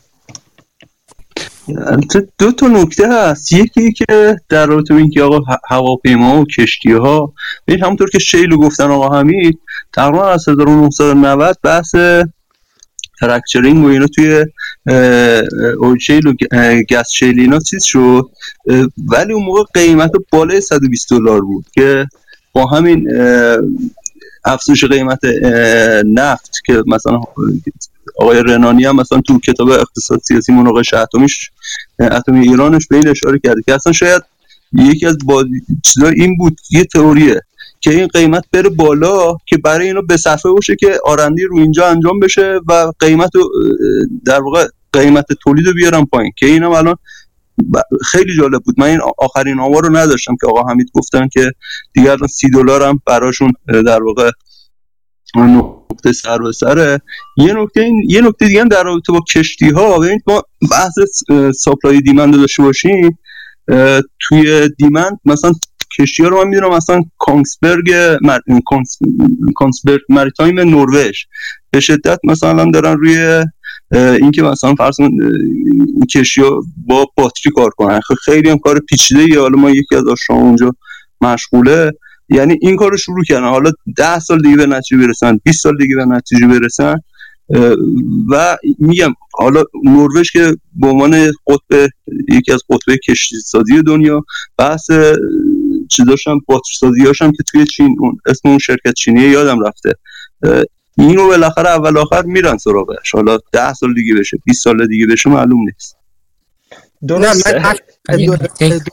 حرف شما متینه، منتها اینجوری قیمت نفت پایین اومد که مردم عادی فکر میکردن که نفت تموم شده رفته و دیگه اثری ازش نخواهد بود، در حالی که به قول شما این کشتی که قرار با باتری کار کنه صحبت سر سال دیگه و پس فردا و اینا نیست، صحبت سر 10 سال 20 سال دیگه است اگر بشه. ولی من با خیلی‌ها صحبت میکنم فکر میکنن که نفت دیگه تموم شده و دیگه احتیاج بهش نیست. خیلی میساندرستندینگه برای خیلی‌ها. یه نکته خیلی کوچیک می‌خواستم عرض کنم. یه ریسرچ حالا من خیلی وقت پیش انجام دادم توی میزان به هر حال مصرف نفت توی آمریکا، بیش از یادم که بیش از 60-70% اگه اشتباه نکنم هم حدود از مصرف کل به هر حال نفت تو حوزه حالا برای خودروهاست، حالا مستقیم غیر مستقیم، و خب به هر حال خودروهای برقی درسته که بحث خودروهای سنگین و حالا هواپیما اینا هست، ولی خب به هر حال اگر مثلا فرض می‌کنیم توی 5 سال دیگه مثلا نصف از خودروها یا 10 سال دیگه مثلا نصف از خودروها مثلا بخوان برقی بشن، حالا البته بگیم 5 سال دیگه بعید نیست اتفاق بیفته با این همه پروموشنایی که دولت‌ها می‌ذارن و به هر حال قیمتا که ممکنه کم بشن حرفا، به هر حال امکانه که هر مثلا فرض کن نصف خودرو برقی بشه، خب میشه 30% کاهش مصرف. حالا اگه فرض کنیم تعداد خودروها مثلا 5 سال بعد ثابته، یعنی درسته که هنوز صنایع، یعنی میخوام بگم حجم مورد نیاز نفت برای مثلا صنایع سنگین ظاهراً و یعنی برای اینداستری کمتر از 20% بود. من چیزی که بزنم هست حالا 10% چیز متنوع دیگه بود. حالا بازم دقیقاً من همین نکته رو میخواستم بگم. الان درسته که نفت خیلی جای خودش رو توی تمام زیرساخت صنعتی دنیا باز کرده، ولی بیشترین درصد استفاده ازش توی موبیلیتی یا همون حمل و نقل هست و خصوصا خودرو. تا 15 سال 20 سال پیش اینطوری بود که اکثر این خودروها توی آمریکا بودن، توی اروپا بودن، این بازارها بودن، و الان چین هم بهشون اضافه شده، بازارهای دیگه به این وسعت نیستن. حالا اگر با رگولیشن هایی که داره میاد، با قانونگذاری هایی که داره میاد، خصوصا توی چین و اروپا که الان بزرگترین بازارهای خودروهای برقی هستن، این نیاز به نفت، نیاز به مشتقات نفتی برای سوخت خودرو کم بشه، تقاضا تا حد زیادی واقعیت اینه که افت میکنه، چون برای بقیه مصارف اصلا خیلی استیبل ترن، مثل رشد ماشین ها رشد نکردن. این رشدی که صنایع نفتی داشتن تا اینجای کار بیشترش مرهون این بوده که تولید خودرو زیاد شد در همه دنیا. الان میبینین تو همه کشورها تعداد خودروها، من یه بار دیدم که رشد خودروها تقریبا 7 برابر رشد تعداد انسان هاست. خب همین نشون میده که مصرف نفت توی این زمینه چقدر رشد کرده. همین باعث شده که این کمپانی‌ها بلند بشن از نظر مالی.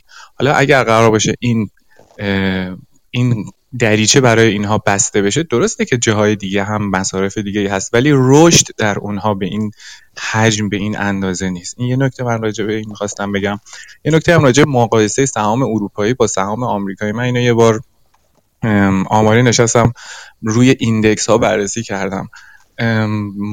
حتی سهام اروپایی نسبت به بازار قرضه آمریکایی استاک پریمیوم نداره، یعنی اون چیزی که معمول هست توی بازار آمریکا، میگن بازار استاک باید یه پریمیومی داشته باشه نسبت به بازار فاند. توی اروپا با فاند اروپایی نمیگم، با فاند آمریکایی، یعنی در بلند مدت شما اگر فاند آمریکایی بخرین بهتر از اینه که ایندکس اروپایی بخرین. و خودش حالا این که چرا این وضعیت توی اروپا انقدر متفاوت از آمریکای خودش، شاید فکر کنم یه اسپیس دیگه طلب کنه، ولی مقایسه شرکت هایی که حتی از نظر سایز، تعداد کارکنان، ابیتدایی که ایجاد میکنن، زمینه کاریشون، حتی اینا مشابه باشن، یعنی عددهای مشابهی داشته باشن، مولتیپلای مشابهی به شما نمیده هیچ وقت. و این به نظر من مقایسه اشتباه اندازی، غلط اندازیه. یه نمونه بسیار اکستریمش که حالا میشه رفت نگاه کرد، شرکت تیم ویور هست که شرکت آلمانیه، بازار مشترکی داره با شرکت، اسمش یادم رفت چی بود، شرکت کامیونیکیشن که در اومد توی آمریکا تازه ساخته شد، همین الان من فراموش کردم متاسفانه. زوم. شما این دوتا رو که با هم مقایسه بکنین، توی یک فیلد کاری هستن، بازارهای مشابهی دارن، پارتنرهای زیادی دارن، هر دوشون هم شرکت‌های هستن که میگم مشابهن، ولی میبینی که سهاماشون کاملا متفاوت با هم جواب داده. این چیزی که مهم هستش فراموش نکنیم اینه که شاید در یک نقطه زمان، در یک لحظه این مقایسه اطلاعات کافی ما نده، ولی میشه در گذر زمان نگاه کرد که این پریمیوم ها چجوری تغییر کردن و آیا چقدرش وابسته به تغییر رویکرد شرکت بوده. مثلا اگر پریمیوم مثلا شرکت مثلا اکسان، حالا با شل مثلا، حالا اکسان خیلی چیزی مشابهی شاید نباشه، ولی خب شرکت های مشابه، اگر مثلا قبلا چه می‌دونم یک ضریب پریمیوم مثلا چه می‌دونم حالا هر چی عدد فرضی 2 داشته باشه، بعد از این تغییر رویه اون پریمیوم چجوری تغییر کرده، اونجوری میشه نگاه کرد به قضیه. یعنی در گذر زمان میشه همچنان نگاه کرد که آیا این پریمیوم هایی که همیشه به صورت سنتی فرضاً شرکت های آمریکایی نسبت به شرکت های اروپایی داشتن، با تغییر رویه حالا این شرکت های خاص چجوری تغییر کرده تو زمان، و این اون وقت میشه گفت که بازار داره بهشون چه نگاهی میکنه. البته اگر با ثابت نگه داشتن و ثابت در نظر گرفتن بقیه شرایط باشه که از جمله مثلا تغییر بالانس شیت باشه یا خیلی چیزهای دیگه، ولی خب نوع نگاه معنیداری میتونه باشه اگر در گذر زمان بهش نگاه کرد. یه چیز دیگه در مورد خودروها هم بازم بگم، من در واقع بازم اضافه کنم نظرمو این است، درست خودروها سهم بزرگی دارن، ولی فراموش نکنیم که حالا جدا از اینکه در تولید خودروها همچنان انرژی لازمه و آیا چقدر از اون انرژی میتونه از انرژی های تجدیدپذیر انجام بشه که حالا یه خودرو برقی تولید بکنه، این رو حتی بذاریم کنار. نکته دیگه که باید بهش توجه کنیم که خیلی خب یه خودرو برقی تولید کردیم، انرژی برق این خودرو برقی از کجا قراره تامین بشه، و اونجا باز دوباره باید ببینیم که آیا چقدر از انرژی تامین انرژی های برقی برای شارژ کردن باتری خودروهای الکتریکی از منابع تجدیدپذیر خواهد بود و چقدرشون از طریق منابع تجدیدناپذیر. حالا گیم سبزتر، حالا میتونه اینجوری باشه که مثلا از طریق این نیروگاه گازی باشه، نیروگاه اتمی باشه و غیره و غیره، ولی خب همچنان سوال وجود داره. خب و محیط هم در واقع این سوال پیچیده تر از این هستش که خیلی راحت بشه بهش جواب داد، ولی اینجوری هم بازم میگم من هم بر این عقیده‌ام، اینجوری نیستش که اگر ما بگیم انرژی خودروهای برقی تولیدشون زیاد بشه و سهم بزرگتری از بازار بگیرن که خواهند گرفت. این دقیقاً داره نشون میده. شما رویکرد شرکت‌های بزرگی مثل فولکس واگن رو نگاه کنید، این نشون میده که به این سمت خواهند رفت. شرکت جی ام، فولکس واگن، حالا تویوتا یه کمی با بدبینی بیشتری که مختص ژاپنی‌ها هم هست. کلاً ژاپنی‌ها با اینکه خودشون از نوآوران هستن، ولی در مورد تغییر رویه‌هایی که داره براشون کار میکنه خیلی محتاطانه‌تر و محافظه‌کارانه‌تر عمل کنن. ولی به هر حال این رویکرد شرکت‌های بزرگ تولید خودرو به سمت خودروهای برقی واضح هست، ولی باید به منابع انرژی بعدش توجه کردیم. این یک نکته. نکته بعدی که باز در مورد همین خودناکنی و حالا پیش تسریش داده به چیز دیگه، بحثی هست که چندی ما رو خود من مطرح کردم و در واقع بحث از منم نیست، در واقع چیزی که خیلی جدی مطرحه دنیا، اینی که برای توسعه یافتگی انرژی لازم هست، این بدیهی هستش. و خیلی از همین مثلا بازار خودرو رو که نگاه کنیم، در مورد شما بخش‌های توسعه نیافته دنیا، مثلا به عنوان یک بازار بزرگ، مثلا بازار آفریقا رو نگاه کن، یا یا کشورهایی مثل هند که از چین حالا عقب‌تر هستن از زمینه، در زمینه حالا چیز مصرف انرژی مثلا، ولی یک قور بزرگ هست، یک وزنه بزرگ هست. همین قطب‌های توسعه نیافتگی یا به شدت در آستانه توسعه پیدا کردن یا به دنبال توسعه را شما در نظر بگیرید، همه اینا نیازمند انرژی هستن. یعنی یک نیاز بزرگ انرژی داره وارد در افق چشم‌انداز دیده میشه. این نیاز داره میاد به سمت ما، یعنی ما به زمان برآورده شدن این نیاز نزدیکتر و نزدیکتر میشیم. و خب این حجم بزرگ از انرژی که تولید بشه در آینده، به نظر میرسه که روش‌های تجدیدپذیر، حتی اگر مثلا تمام خودروها رو ما تجدیدپذیر کنیم، همه خودروها رو برقی کنیم، یا چه می‌دونم بخش بزرگی از انرژی تولید شده برای خودروها رو هم، شارژ الکتریکی خودرو هم در واقع تبدیل به از منابع تجدیدپذیر انتخاب کنیم، حالا یا با گذاشتن مقررات یا به زور یا به در واقع اختیار، این غول بزرگ نیاز انرژیکی داره به ما نزدیک‌تر میشه. برای اون باید فکر کنیم و اون به نظر من اون هستش که کل این تلاش‌های به نظر من ناکافی فعلی رو، اگر حالا بگیم که ما باید به سمت انرژی تجدیدپذیر بریم، تلاش‌های ناکافی فعلی رو در واقع تبدیل به هیچ و پوچ خواهد کرد وقتی زمانش برسه. چون این نیاز بزرگ، نیاز به یک منبع انرژی بزرگ داره و منبع انرژی بزرگ ارزان. شما این صحبتی که بارها میشه، نمیشه جلوی کشوری مثلا مثل هند یا مثل هر کدوم از کشورهای آفریقایی که دارن توسعه پیدا میکنن و میخوان توسعه پیدا کنن، مثل برزیل هستن، کشورهای آمریکای لاتین که حالا جلوتر هستن بازم نسبت به کشورهای آفریقایی بعدی هستن، بگین که خب حالا دیگه شما باید، تا حالا هزینه انرژی انقدر بوده بر هر مثلا چیزش، بر هر کیلووات ساعتش، حالا از این بعد با 3 برابر بدید. چرا؟ چون دنیا مثلا نیازمند انرژی‌های پاک است. نمیتونین این کار رو بکنید. این منطقی نیست و اصلا باعث شورش اجتماعی میشه یا باعث تحولات بزرگ اجتماعی میشه که به نفع هیچ کس نخواهد. بنابراین باید فکری به حال نیاز عظیم به انرژی ارزون یا حداقل در حد قابل قبول برای آینده کرد. این همه حرف صحبت ها این است که روندی که الان داره جلو میره به نظر میرسه ناکافیه. ما نمیگیم نخواهد رسید یا نباید به اون سمت رفت، بلکه داریم، حرف من این هستش، این ناکافی هست برای اینکه اون تغییر رو انجام بده. اگر اون تغییر قرار انجام بشه و به نظر میاد که باید انجام بشه، باید فکر اساسی تری کرد به حال انرژی تجدیدپذیر، به حال به صرفه بودنش و به حال خیلی چیزهای دیگه. این مسئله باید حل بشه و امیدوارم که حل بشه، چون آینده بشریت یه جورایی بهش وابسته است دیگه. مهدی جان، من کاملا با حرفت موافقم و در مورد خودروهای الکتریکی هم یه چیزی عرض کنم.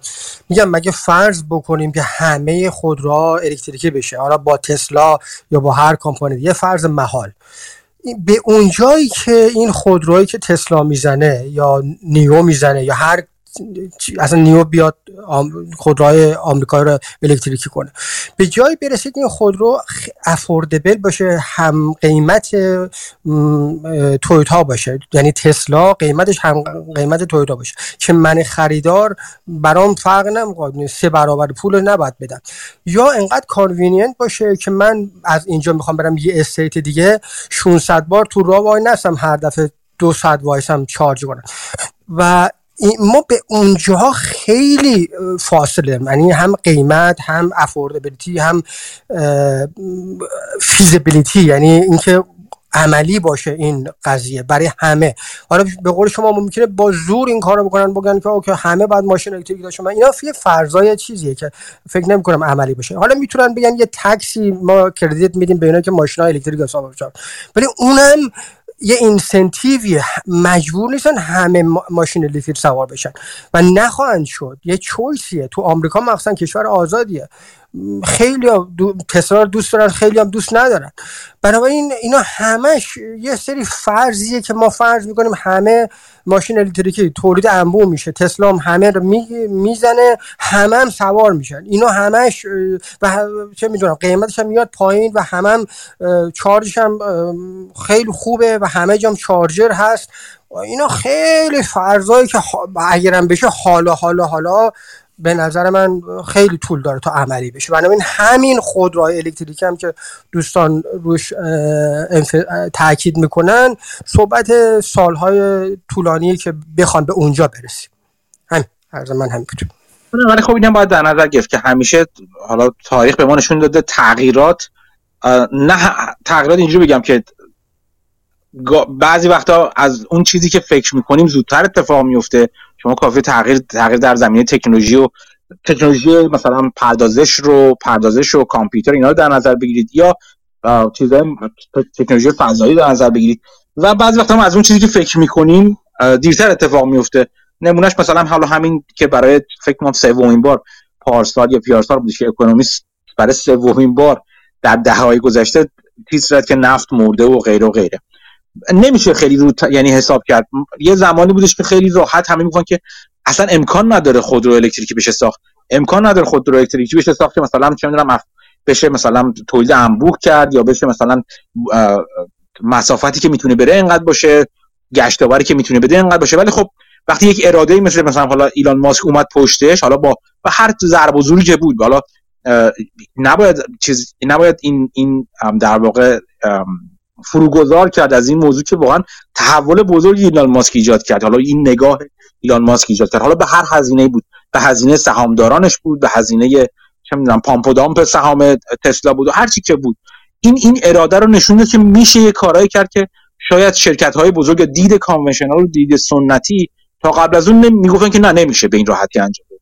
ولی خب میخوام بگم که خیلی رو تغییر نمیشه حساب کرد، نه رو انجام شدن تغییر، نه رو انجام نشدن تغییر. باید محتاطانه بررسی کرد و خب دید ما به اون، یعنی خود من دارم نگاه میکنم به عنوان یک کسی که بخواد پول بذاره روی این قضیه ها، اینا باعث میشه من محتاط باشم، چه روی پول نذاشتنم چه روی پول گذاشتنم، هر دو طرف. و دید کلی همین هست، یعنی هدف کلی همین هست که آشنا بشیم ما با اینکه ببینیم چه وقت چه خبره، در چه زمینه تغییرات در این زمینه چی هست و کدوموری داریم میریم. حالا این تغییرات ممکنه متوقف بشه، به مشکل تکنولوژیک برخورد کنه یا خیلی اتفاقات دیگه. باید منتظر بود و دید. نه درسته، حرف شما کاملا درست. حرف من سر زمانش بود که آره زمانبندی نمیشه چیزی کرد براش گفت چقدر. ولی بازم در مورد زمانبندی هم فقط این خواستم بگم که گاهی اوقات چیزهایی که زمانبندی خیلی طولانی‌تری براش در نظر میگیرن، در صورت اجبار، در صورت وجود اراده جمعی بزرگ، که حالا اون چیزی است که نمیشه واقعا گفتش که از کجا میاد این اراده جمعی خیلی دقیق، ولی اتفاقاتی میفته که اون زمان چیزی که به نظر همین الان ما مثلا با اکستراپولیشن و در واقع برون اندازی میگیم که با تخمین های آینده داریم میذاریم، مثلا 20 سال طول میکشه، اتفاقاتی میتونه بیفته که این زمان ها به صورت خیلی خیلی جدی کوتاه کنه که ما نمیدونیم اون اتفاق آیا خواهد افتاد یا برعکس حتی دورترش کنه. تغییر چیز پیش بینی تغییر و روند تغییر خیلی کار سختیه، همونطور که پیش بینی آینده اصولا کار خیلی سختیه. مرسی. فکر میکنم که بریم سراغ ابوالفضل. بحث خیلی خوبی بود، دوستانم خیلی مشارکت خوبی کردن، واقعا جالب بودش. حالا احتمالاً این بحثی است که بارها در طول زمان با خبرهای مختلف دوباره برمیگردیم و بهش نگاه میکنیم. بازم ممنون از همه که وقت گذاشت و این صحبت خیلی خوب رو برامون اجرا کرد. ابوالفضل بریم سراغ پلتفرم. سلام علیکم. پلتفرم ببخشید من یه لحظه پروسر پسرم بودم آبرنگ زمین نریزه.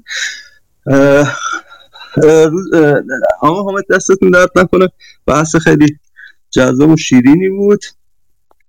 ما پلتفرم رو قسمت بحث فری اوپن سورس سافتور بود، فریشو که صحبت کردیم، هم از اینکه کانال درآمدیشون چی میتونه باشه، هم از این که اگر یه شرکتی از طرف یه شرکتی که متنباد رایگان در واقع سرویساش رو ارائه میداد چیکار کنیم،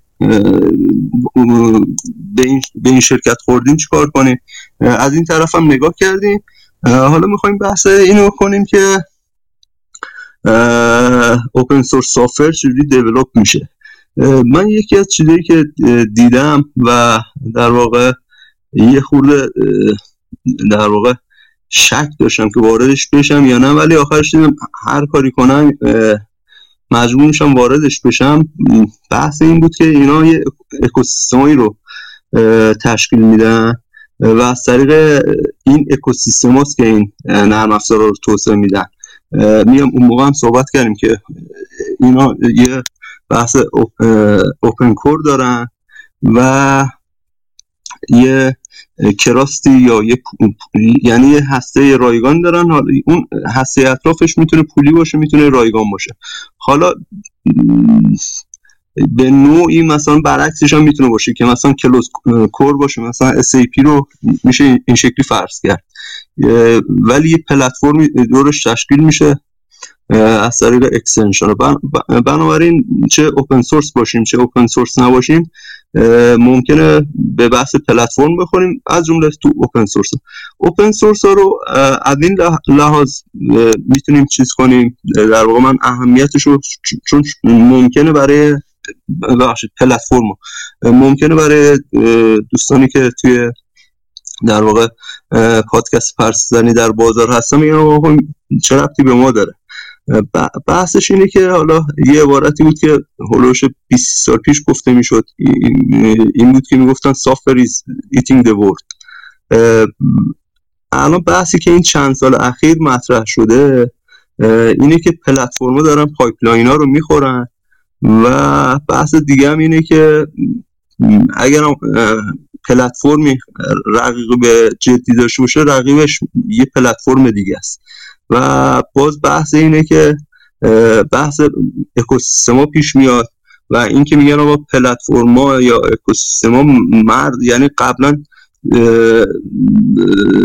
در واقع مثلا به طور کلاسیک وقتی ما بحث استراتژی رو صحبت میکردیم از لحاظ در واقع بیرونی که نگاه میکردیم میگفتیم ما یه شرکت محدود رقابتش توی یه اینداستریه، توی یه صنعته، ولی الان با وجود اکوسیستما این اکوسیستما به شدت حمله میکنن به صنایع مختلف. حالا جلوتر میرسیم. این پس بحث امروز ما اینه که پلتفرما پایپلاین ها رو میخورن و بقیه پلتفرما رو. بحث آیندم بحث وب 3 پلتفرما است که حالا مبتنی بر بلاکچین. این از یه لحاظ یه نموداری رو بخوایم چیز کنیم که حالا من این نمودار رو ببینم میتونم شیرش کنم توی گروه تلگرام. این نمودار خیلی جالبیه، چند تا باز برای اینکه اهمیت این بحث پلتفرم رو بدونی چند تا شکل و نمودار رو میخوام نشون بدم. کوشش خب ایناش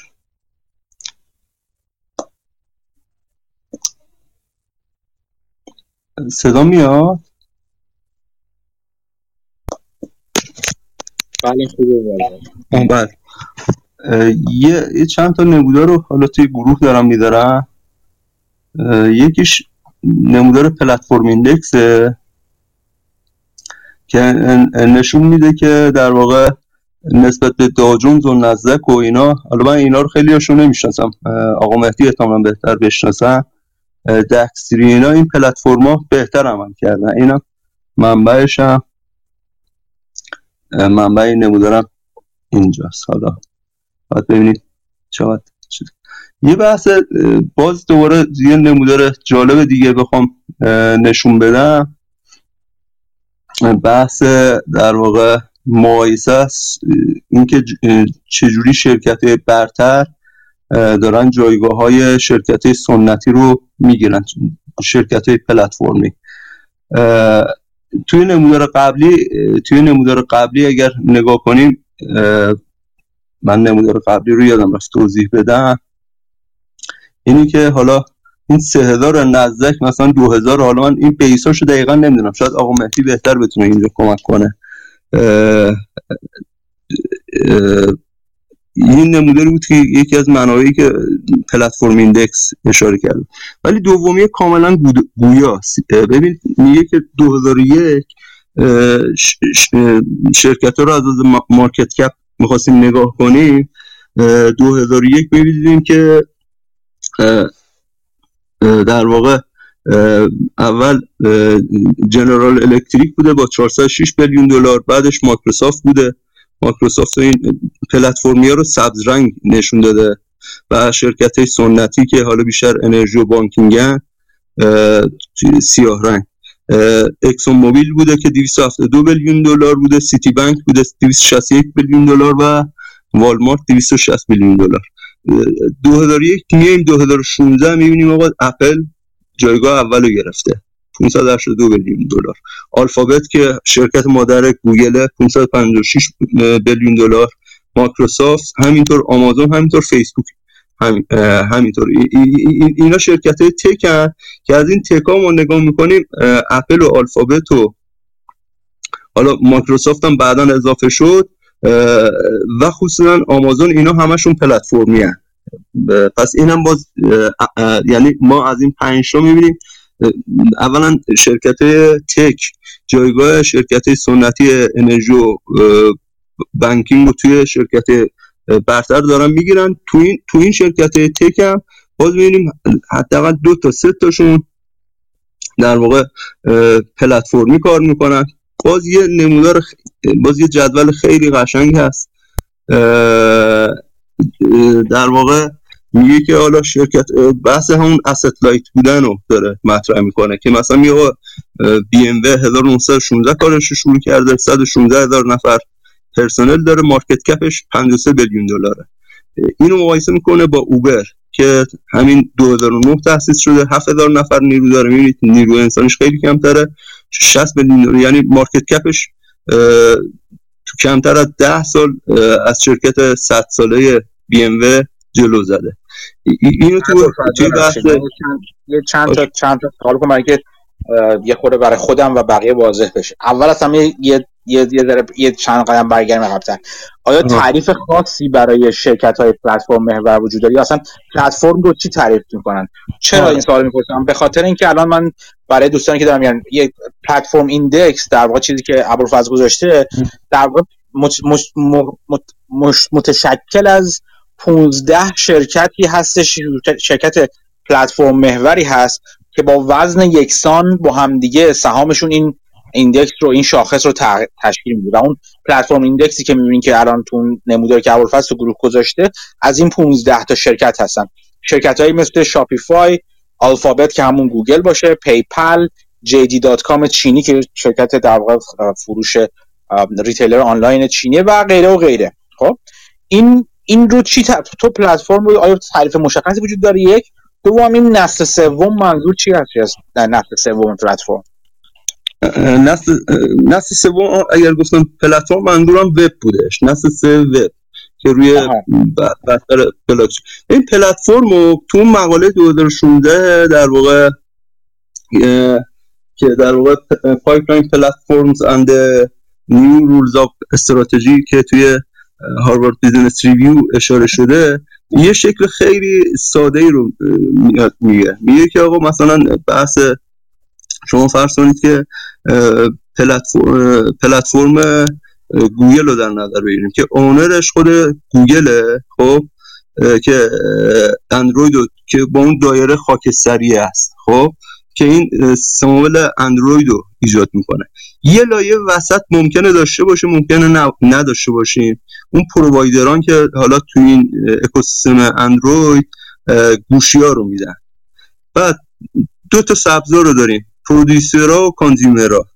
پرودیوسرها در واقع فرض کنید به عنوان مثال توی اکوسیستم اندروید اپلیکیشن تولید میکنن، کانزیومرها این اپلیکیشن رو مصرف میکنن، در واقع این اپلیکیشن استفاده میکنن.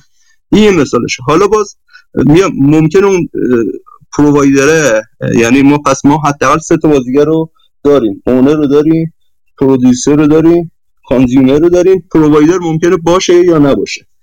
و نکته مهم اینه که توی مثلا فرض اون که ما الان مثلا فرض اون همون اوبر رو مطرح کنیم، یا که تو ایران اسنپ رو داریم، اسنپ تاکسی و یا تپسی رو داریم، اینا خود مثلا تپسی یا اسنپ اون پلتفرم راننده، پرودیوسر سرویس، کانزیومر کسی که سوار ماشین میشه میره این ور اون ور.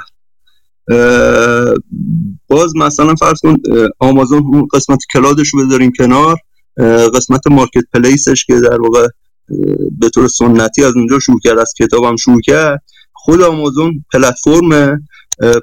بعد پرودیوسرها کسی هستن که میان در واقع کتاب و بعداً بقیه محصولات اضافه شد میان تو آمازون لیست میکنن. کانزیومر کسیه که میاد اینو خرید میکنه.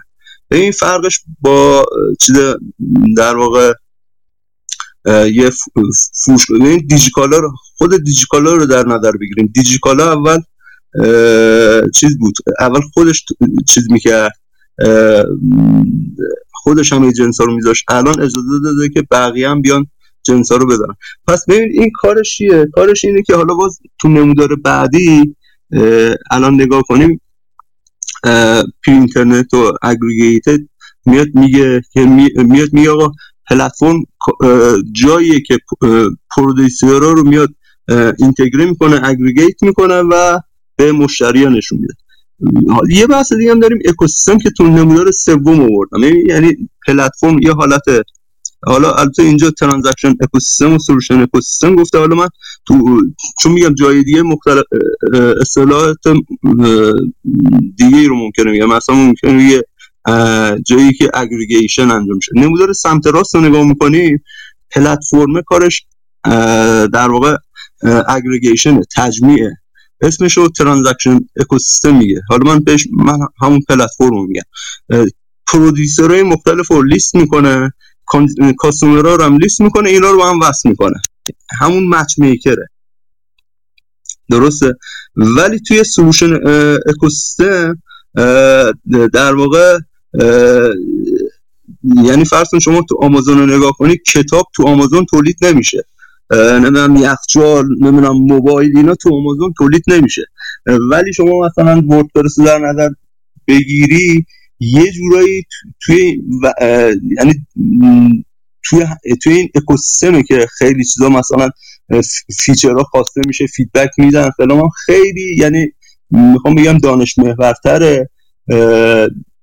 فرقش اینه، حالا بعداً جلوتر چون پلتفرم. پس حالا من اینجوری بگم چون یه مقدار خونده بودم این هفته اون مقاله‌ای که ابوالفضل داره میگه به اون پایپلاین پلتفرمز اند The New Rules of Strategy، یک بخشیش یک بند خیلی خوبی داره، در واقع تفاوت این پایپلاین و پلتفرم رو خیلی خوب توضیح میده و دو سه نکته اساسی اشاره میکنه که من فهرستوار میگم، اگه لازم باشه ابوالفضل بعداً جلوتر توضیح میده. ولی یه چیز، اولین نکته که میگه توی پایپلاین ها تاکید بر این هستش که ریسورس کنترل کنیم، یعنی منابعی که ازشون تولید ارزش میکنه رو کنترل کنه، مثل هر پایپلاین دیگه، هر شرکت دیگه که مثلا یه فروشگاه، یه BMW هستش، مثلا BMW، مثلا BMW، مثلا شرکتش وقتی یه پایپلاین محصول هستش، اینجوری است که با کنترل منابعش از لیبرش بگیر تا یعنی نیروی کارش بگیر تا تحقیقاتش تا مواد اولیه‌اش، هر چیزی اینا رو میخواد سعی میکنه کنترل کنه تا ارزش رو، ارزش افزوده‌ای که برای خودش و برای مشتری ایجاد میکنه بالاتر ببره. در حالی که توی پلتفرم برعکس اون در واقع کاری که میکنن که شما کارش هماهنگی بین منابع هست. آمازون رو اگر در نظر بگیرید، یک محیطی رو فراهم میکنه آمازون که منابعش، که فروشندگان و مصرف کنندگان و همه اون کسانی باشن که تو اون پلتفرم، تو اون محیط دارن کار میکنن، تو اون اکوسیستم در واقع سر بازیگران اون اکوسیستم هستن. اینا رو با هم دیگه اون کوردینیشن و اون هماهنگی و برقراری و تنظیم ارتباطات بین اینها رو برقرار میکنه. این یک نکته. نکته دومی که توش تو بند توضیح میده، میگه که هدف توی پلتفرم ها این است که اینترنال اپتیمایزیشن بشه، همونطور که گفتم در واقع منابع و نیروی کار و غیره رو در واقع اپتیمایز کنه و بهینه کنه در مورد پلتفرم ها هستش که اکسترنال اپتیمیزیشن انجام میده، یعنی کسانی که خارج از خودش هستن، یعنی همون مشتریان، در واقع تولید کنندگان و غیره و غیره، اونها رو در واقع اپتیمایز کنه، اونها رو به عنوان منابع میگیره و اپتیمایز میکنه. و به نظر من مهمترینشون این هستش که توی پایپلاین هدف تمرکز روی مشتری هست. همونطور که BMW به مشتریاش فکر میکنه، این که چیکار کنه مشتریاش راضی باشن، مشتریاش بیشتر باشن، غیره و غیره. ولی در مورد پلتفرم هدف روی اکوسیستم ولیو هست، اینکه چیکار کنم این اکوسیستم، این محیط برای مشتریان، برای استیک هولدرها یا کسانی که براشون به هر حال مهم هست، بازیگران این پلتفرم، برای اونها این اکوسیستم و این محیط با ارزش‌تر بشه و برای اونها ارزش بیشتری داشته باشه مشارکت. این تفاوت دیدگاهی که شاید به نظر اول واضح نباشه، ولی وقتی نگاه می‌کنین دقیقاً همین تفاوت‌های کوچیک است و این تغییرات هستش که کل این انقلاب و این تحول بزرگ از پایپلاین به پلتفرم رو ایجاد میکنه. اما فاز عذر میخوام که وسط حرفت پریدم. نه خواهش میکنم. آره خلاصه بحث همینه. بعد برای همین من میخواستم یه برگردم، حالا من فعلا چند تا مثال خواستم بزنم، حالا چند تا چیز جالبی که دیدم. اصلا این نموداره هم که something has changed که گذاشتم، اصلا میگم تو صنایع مختلف گذاشت. اول که میخوام یعنی چی میگن عمق فاجعه رو بگیم چی؟ مثلا میگه آقا تو 10 سال یه دفعه شرکت اوبر، تو 10 سال یه شرکت 100 ساله رو میدنه کنار با 7000 نفر، در حالی که بی ام و 116000 نفر رو داره. باز ایر بی ام بی رو با ماریوت مقایسه میکنه. ایر بی ام ماریوت تقریبا شرکت 90 ساله است، ایر بی ام بی شرکت 12 ساله است. باز مارکت کپش تو این 12 سال از ماریوت زده جلو. حالا کارمنداشو نگاه میکنیم، ایر بی ام بی 5000 تا نیرو داره، ماریوت مثلا 200000 تا، در حالی که ببین اوبر از خودش هیچ ماشینی نداره، ایر بی ام بی از خودش هیچ در واقع ملک و املاکی نداره. توی تولید محتوا فیسبوک رو با والت دیزنی مقایسه میکنه، چون اینا هر دوتاشون به نوعی تولید کننده محتوا و باز همین داستان رو نشون میده. باز کوداکو با اینستاگرام مقایسه میکنه. حالا ما از این بگذاریم، یه بحث باز همون ماریو تو چیزی بخوام بگم، این بحث asset light بودن یه چیز خیلی جالبی بود. بذار ببینم اکثر رو پیدا میکنم. یک در واقع یه جوری بگیم که کلی بود که ماریوت گفته بود که میخواد 30000 تا اتاقو امسال در واقع اضافه کنه به هتلاش و بنیانگذار ایر بی ام بی یا یکی از کوفاندراش گفته بود که ما این کار رو توی 2 هفته دیگه انجام میدیم. این بحث رو نشون میده که آقا این چقدر اینا میتونن در واقع اگریسیو عمل کنن بدون اینکه در واقع از خودشون هیچ منبعی داشته باشن. این بحث رو نشون میده که میگم اهمیت پلتفرم اینجا میبینیم نسبت به پایپلاین. حالا بس من اول خواستم اهمیتش رو بگم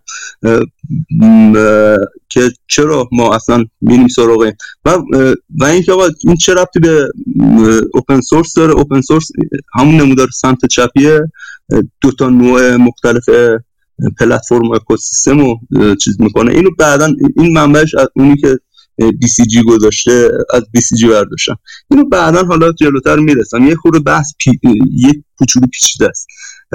ما بخوایم این بحث پلتفرم رو خوب متوجه بشیم، میگم تو این مقاله 2016 که در واقع پارکر رو چودوری و اینا چیز کردن، چون ممکنه بعضی از دوستان با بحثاشون نباشن، من اول مقاله رو میگم که چه داستان جالبیه و بعدش برگردیم که یه بک‌گراند رو روی موتا و در واقع کامپتیتیو ادوانتیج رو ببینیم. اصلا مقالهش رو با این شروع میکنه، یعنی میگه که آقا ما 2007 ما 5 شرکت بزرگ تولید چیز داشتیم، موبایل داشتیم، نوکیا، سامسونگ و موتورولا و سونی اریکسون و ال جی که اینا 90% سود جهانی موبایل دست اینا بود سال 2007. تو 2015 یعنی 8 سال بعد 2007 اپل وارد بازار میشه با تقریبا میگم با تولید تقریبا صفر. خب 2015 اپل به تنهایی 92% گلوبال پروفیت رو تو بخش موبایل فونا میگیره. یعنی توی 8 سال اون 5 تا رو میزنه کنار. حالا شما نگاه میکنی از دید سنتی، یعنی با دید سنتی اصلا این کار نشدنیه. به قول یکی از مدیره نوکیا میگفت ما هیچ کاری رو غلط انجام ندادیم. یعنی این بنده خدا کتاب استراتژی رو حالا مثلا میگرفتن دستشون، میگفتن ما اینو که درست رفتیم، ببین مثلا آقا من برندو دارم، من پتنتو دارم، اینو دارم، اونو دارم. چجوری شد؟ یعنی اینا خودشون در واقع مونده بودن. حالا برای همین توی این مقاله جسته گریخته اشاره میکنم، ولی من برای اینکه یه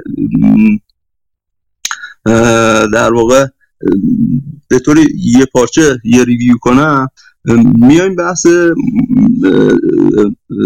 موتا یا در واقع مزایای رقابتی پایدار رو اگر بخوایم با هم نگاه کنیم. اول برمیگردیم به همون بحث قدیمی استبلیوتی، نقاط قوت و ضعف که درون سازمانن، فرصت‌ها و تهدیدها بیرون سازمان. اینا به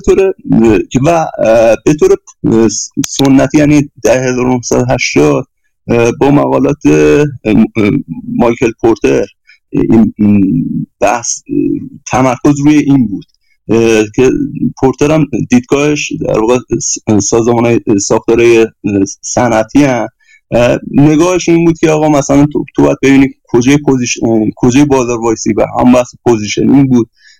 نگاه پستل آنالیز رو انجام میدادن، پنج نیروی پورتر رو انجام میدادن.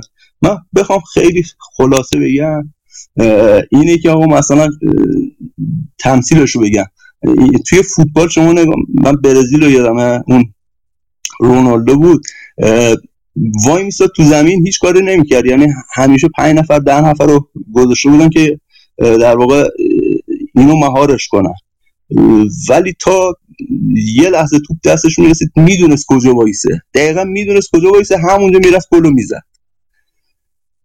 یا اون مثالی که آقا مهدی همیشه میگفت، فکر کنم از چیز چارلی مونگر میگفت یا بافت میگفتید شما، که میگفتید که آقا من یه پلی باشه، من فقط اونجا من وایسم یه پلی بگیرم، این بهتر اینجاست، یعنی پوزیشن رو بدونم کجاست. ولی این از این.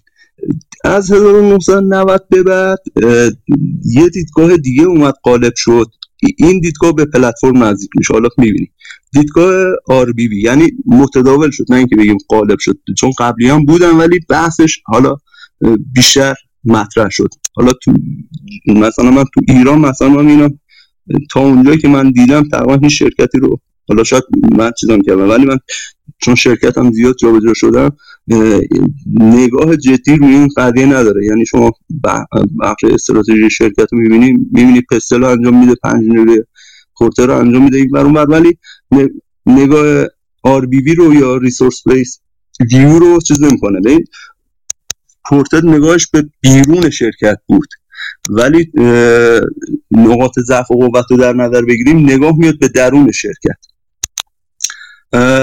این عقبهش رو حالا کار نداشته باشیم که از یه کتابی بود از خانم پنروز 1990 یه مقاله باز HBR چیز شد Core Competence of the Corporation، همون بحث اینو میکنه که آقا شرکت همون بحث منیج کردن چیزاست و میاد ریسورس ها رو تشبیه میکنه به ریشه های درخت. و بذارید من این شکل رو اصلا بنوزم اینجا، من نمیدونم بس تئوری، میترسم کسل کننده باشه ولی فکر کنم چاره ای نیست، یه بار این بحث رو انجام بدیم. حالا آقا مهدی شما نظرتون چیه؟ بگو برو جلو. دوستان کسی نمودارا و عکسایی که ابوالفضل داره میذارم، لینکش در واقع لینک گروه گذاشتم بالا، توی گروه میتونید ببینید این نمودارها رو. اونجا مثالی که تو سال 1990 میزنه، مثالش NEC و GTE که دوتا در واقع توی کار رم و اینا بودن، سمی کاندکتور و اینا بودن. اون میگه که در واقع کور کامپتنسی ها که از همون ریسورس های شرکت هستن، اینا کور پروداکت ها رو تولید میکنن. این کور پروداکت ها توی SBU های مختلف، استراتژیک بیزینس یونیت های مختلف استفاده میشه و اونا هم هر کدوم یه سری اند یوزر دارن. بنابراین میاد میگه که آقا ما یه سری ریشه هایی داریم که کور کامپتنسی هستن. اون بیرون که شما میبینید محصولات مختلفه، میاد شما محصولات متنوع یه شرکت رو میبینید، تعجب میکنید، ولی اگر بخوای اینو عمیق بشی باید بری ببینید این درخت همین شکلی در واقع این همه میوه مختلفو نمیتونه بده.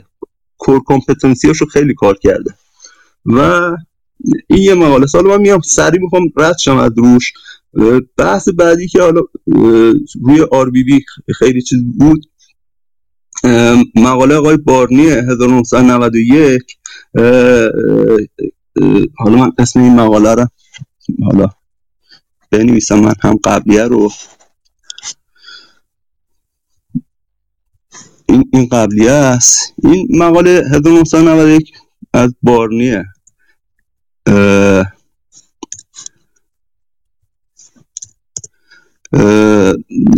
این بحث چی رو میکنه که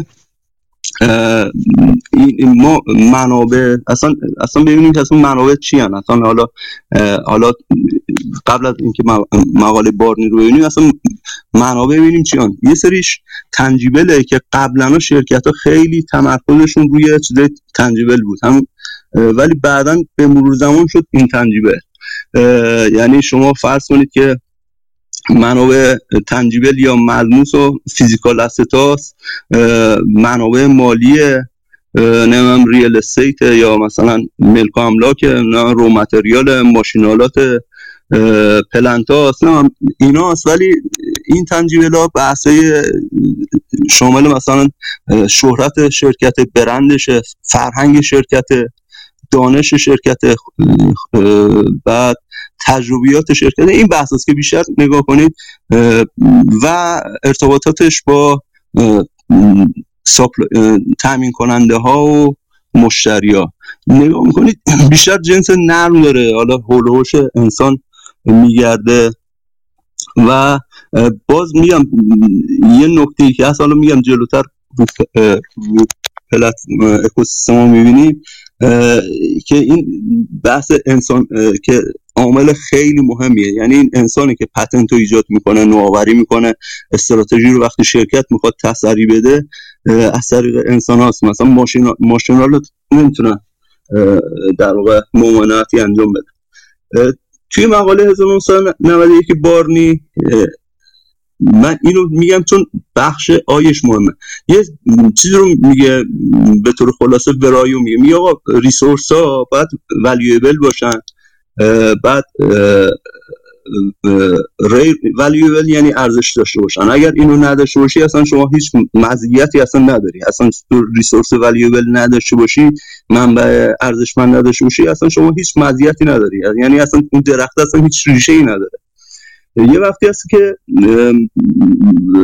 ولیوبل هست ولی ریر نیست، بنابراین شما مزیت رقابتی نداره، شما هم یکی هستی اینه بقیه. بحث مهمش اینی که میگه که imperfectly imitable باشه، یعنی به طور خلاصه اینی که قابل تقلید نباشه. میگه وقتی شما اینو داشته باشی شما به طور موقت یه competitive advantage داری. بعد اگر اینو داشته باشی competitive advantage یا مزیت رقابتی میتونه داشته باشی، به شرطی که بحث آخرم داشته باشی. یعنی او هم این منابعی که هم valuable یعنی هم ارزشمنده، هم کمیابه، دست بقیه نیست، هم غیر قابل تقلید این ارگانایز بشه، دیگه شما یه مزیت رقابتی پایدار داره. این آیه حالا یعنی که غیر قابل تقلید بودنه، اینو میگم شرکت‌ها قبلا تو چیزای عین مثلا برند و مثلا نوکیا رو گفتیم، این بنده خدا میگفت من مثلا پتنتو دارم، برندو دارم، اینو دارم، اونو دارم، ولی بازم اومد شکست خورد. برای اینکه توی در واقع اپل اومد یه چیز قدرتمندتری چیز کرد، ایجاد کرد به اسم کامیونیتی که اصلا این قبلش نبودش. این به طور خیلی خلاصه من خواستم چیز کنم. حالا بعدها مثلا میگم این بحث آر بی بی توسعه پیدا کرد، مثلا اینکه توی مقاله کتاب 2008 پراحالات ایج آف اینوویشن این دو تا بحثو کرد، N=1 که ماس کاستومایزیشنه که ما اینو توی چیزا داریم میبینیم، توی به قول معروف توی فرضون توی خود مثلا وردپرس اینا مثلا اینو میبینم. و نکته دومش R=G بود که میگفتش که آقا ما باید ریسورس‌های جهانی رو بتونیم استفاده کنیم. و حالا بریم جلوتر و بحث این بود که یه بحث دیگه هم که انجام شد داینامیک کپابیلیتی یا کپابیلیت یا مثلا توان شایستگی های پویا داینامیک. ببین ما آر بی بی رو اگر بخوایم خلاصه ببین ما برای نگاه بیرونیه گفتم پورتر خیلی مطرحش میکرد، مثالی که زدم همون رونالدو بود. برای آر بی بی یه مثالی که میزنن، حالا مثلا از یکی از تو دانشگاه شریف چیز میکردن، میگفتن مثلا ایکس منو، میگفت آقا تو ایکس من مثلا یکی هست که مثلا سرعت مثلا 100 کیلومتر در ساعت میدوه، تو با این چجوری میخوای رقابت کنی؟ این بیسش رو ریسورس هست. یکی هستش که آقا هر چقدر بهش زخم در واقع شمشیر میزنی اون در واقع ولورین هیچیش نمیشه یا مثلا سریع بهبود پیدا میکنه، اینم باز آر بی بیه. بحث داینامیک کپابیلیتی رو اگر بخوام بگم مثلا این که اون بار به بار عوض میشه، یعنی این ریسورس ها میتونن بحث ریکانفیگوریشنه، یعنی شما اون ریسورس تو هی بتونی پیکربندیشو عوض کنی که بتونی توی بازار متلاطم ازش استفاده بهینه بکنی. حالا پس میریم حالا سراغ بحث، من این خلاصه رو گفتم که بریم سراغ پایپلاین ها، پلتفرم ها. توی پلتفرم ها من خلاصه بخوام برم جلو، پس ما اون مثال رو که گفتیم اون 5 شرکتی که 2007 موبایل رو می زدن 90% سود بازار رو داشتن، 2015 دیدیم اپل 92% گرفت. باز یه آمار قشنگی رو که نشون میداد تو 2015 یک ماه از 4 میلیون اپلیکیشن ایجاد شد و توی در واقع توی فروشگاه اپل و این 25 میلیارد دلار به دیولپرها اینجا پول رسید یا فور دیولپرز. آره این همه پول جنریت کرد، این اهمیتش رو خواستم بگم. باز یه تو همین مقاله میاد میگه که آقا ما پلتفرما رو از قبل داشتیم، میاد میگه آقا ما اصلا ما مالا رو داشتیم، یا مثلا فرض کن ما اصلا ما ایران مال رو میبینیم، تو کل دنیا مثلا بازارا رو داشتیم، یا مثلا ما نیوزپیپرها رو داشتیم. اینا کارشون چی بوده؟ اینا کارشون اگریگیت کردن در واقع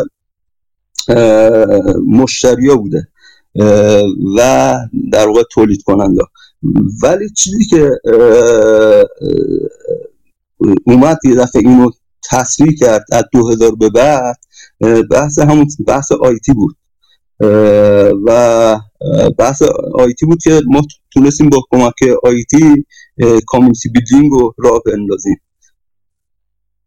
پلیرها رو با هم صحبت کردیم. پلیرها یه نکته‌ای که داره، من فقط باز برای که چیز نشه اینه که این پلیرها اولا که میتونن نقشاشون رو هم عوض کنن. برای مثال همون اوبر و ایربی ام بی یا اسنپ و تپسی خودمون که نگاه کنیم، اینها در واقع یه راننده میتونه الان راننده باشه، فردا چیز بشه، مسافر بشه. این یه نکتهشه. یه نکتهش هم اینه که باز این دوتا نقش میتونه با هم دیگه مرج بشه. اگر این دوتا نقش یعنی پرودیوسر و کانزیومر با هم دیگه مرج بشه، اینا پرو کانزیومر رو میگن. من یادمه تا اونجایی که یادمه مثلا تافلر این بحث رو میکرد اون موقع تو کتاب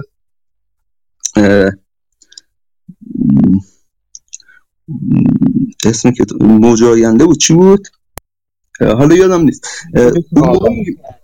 موج چهارماره اون موقع من برام خیلی چیز نبود، ولی بعدها که مثلا اینو چیز مثلا در عمل دیدیم، موقع مثلا ما فیسبوک رو داره میبینیم، اینستاگرام رو داره میبینیم، حالا جدیدتر تیک تاک رو داره میبینیم، اینا یه نفر میتونه هم مصرف کننده باشه، کانزیومر باشه، هم تولید کننده باشه. پس میشه این دوتا نقش با هم دیگه ادغام شد. خب بحثای جالبی که داره میشه گفتش که ما اگر از 5 نیروی پورتر رو نگاه کنیم، انگار که اومدیم توی دنیایی که قوانین فیزیک برعکس شده. چطوری؟ ما توی پایپلاین ها هیچ وقت دوست نداشتیم که در واقع یکی از اون 5 نیرو قدرت چانه‌زنی مشتری بود. بذارم اون 5 نیرو رو اگر بخوایم ما یه چیز کنیم، یکیش شدت رقابت بود، یکیش کالای جایگزین بود، یکیش دو تا دیگه رو من الان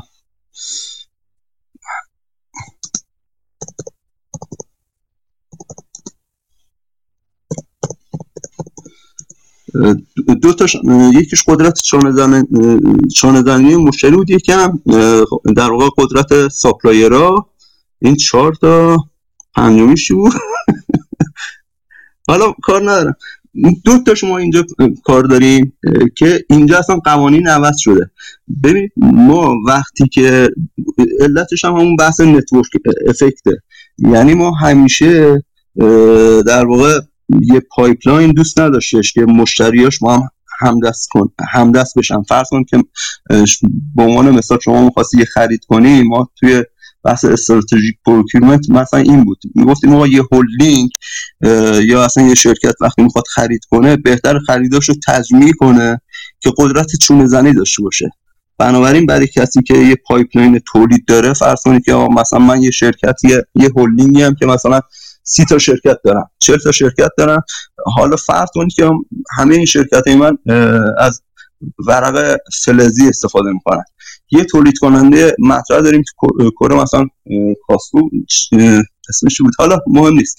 من اگر بتونم همه اینا رو تجمیع کنم برم سراغ اون، میتونم تخفیف خیلی خوبی بگیرم.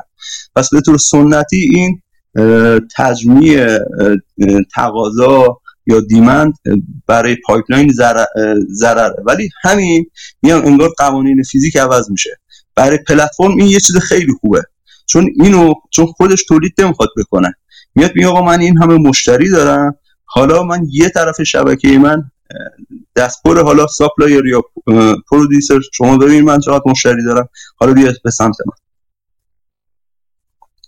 و به طور بالعکس هر چقدر من تولید کننده های من قوی تر باشن، بتونن تنوع بیشتری بدن به محصولاتشون، بتونن محصولات جدیدتری توی مارکت پلیس من ایجاد کنن، باز برای من بهتره. برای اینکه به عنوان مثال من قرار ترانزکشن فی بگیرم، هر چقدر تولید کننده‌های من بیشتر باشن، من از این بیشتر استفاده می‌کنم. اون بحث چیز رو شما کاملا خوب خلاصه کردید، همون 3 بحث رو که تو قدیم توی پایپلاین ها بحث مدیریت کردن بود، ولی اینجا انگار که رهبر ارکستری، برای همین راحت نمیتونستن اسکیل کنن پایپلاین. میام مثالش رو که باز زدیم، ماریوت و Airbnb که اون چیز توییتر رو من گذاشتم، یکیش اینه. بعد یکیش دیگهش اینه که آره اینترنال اپتیمیزیشن تو اکسترنال اینتراکشن هاست. آره ببین ما توی پایپلاین ها اون ولیو چینی رو داریم یا زنجیره ارزشی رو داریم که ما باید اینو بهینه کنیم، ولی توی پلتفرم ها ما ولیو نتورک داریم و کار پیچیده‌تره. ولی اینجا بحث اینه که ما یه اکوسیستمی رو باید ایجاد کنیم و این اکوسیستم رو بهینه کنیم. لزوما مثلا اینکه فرض کن که از یک کتاب، مثلا فرض کن آمازون از یک کتاب درصد بیشتری بگیره، این براش مهم نیست. چون میخواد کامیونیتیشو بزرگ کنه، اینتراکشن های کامیونیتیشو بزرگ کنه. این اینتراکشن ها یکیش میتونه چیز باشه، خرید کتاب باشه. ولی حتی همون بحث فیدبک هایی که خریدار کتاب روی کتاب میذاره برای آمازون خیلی مهمه. بحث سومش هم اینه که فوکس آن کاستمر ولیو تو فوکس آن اکوسیستم ولیو، که اینا همون بحث، یعنی اونجا ما می‌خواستیم سی ال وی رو، کاستمر لایف تایم ولیو رو ماکسیمم کنیم، اینجا ولی کل اکوسیستم. بعد بحث نتورک افکت رو تو اینجا چیز میکنه که باز نتورک افکت رو بخوایم بحث کنیم، چون میگم خیلی جا ممکنه این دوتا قابل تفکیک نباشه. من اینو یه بار من تفکیکشو بگم، اینجا خلاصمو نوشته بودم. به طور خلاصهش ببینید، ما یه طرف بازارمون یه طرفه است، یعنی در واقع پروزیومر داریم، یعنی هم کانزیومر داریم هم پروزیومر، هم پرودیوسر داریم هم کانزیومر. این دو تا با هم مرج شدن پروزیومر. این گفت مثال زدم فیسبوک، اینستاگرام، تیک تاک، به طور سنتی تلفن.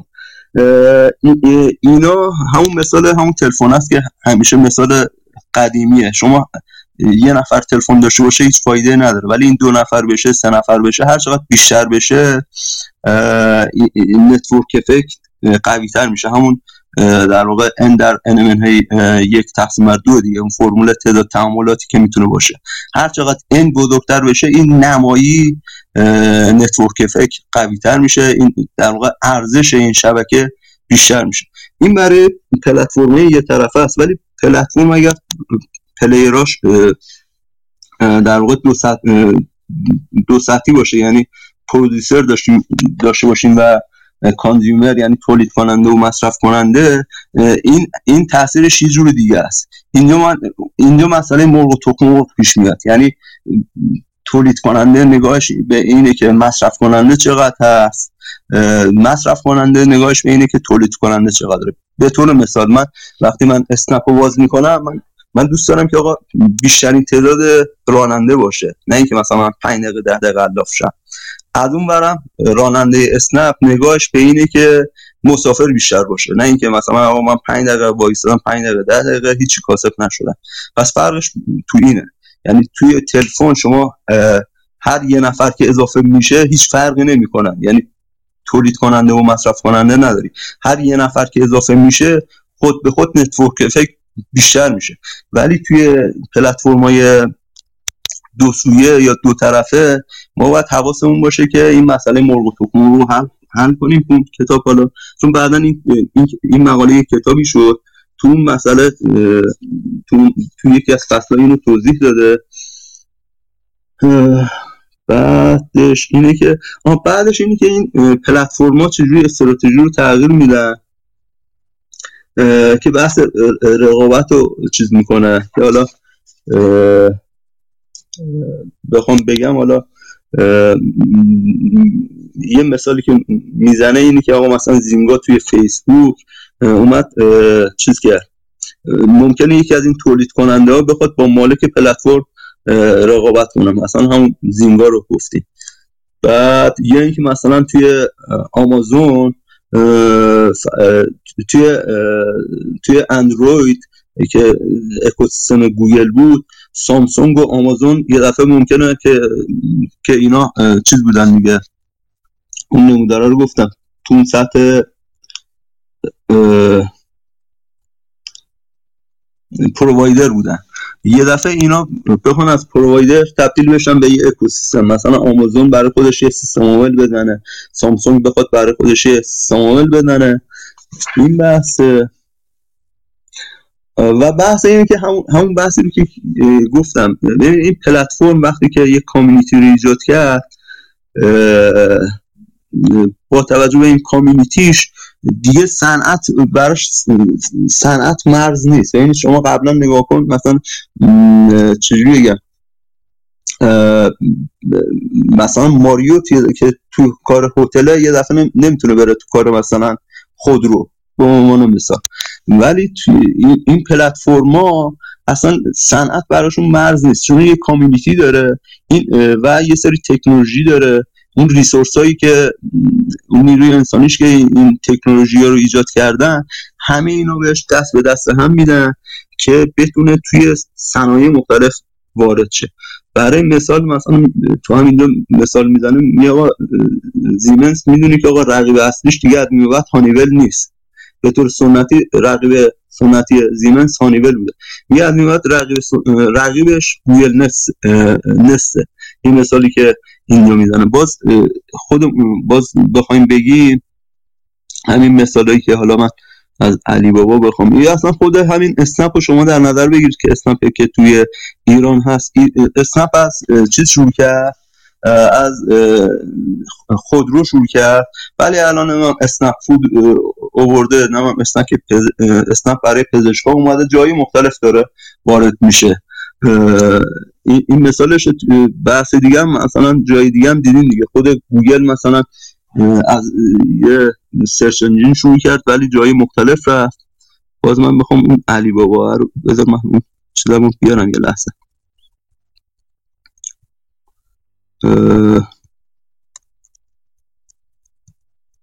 صدا میاد؟ بله صدا شما میاد.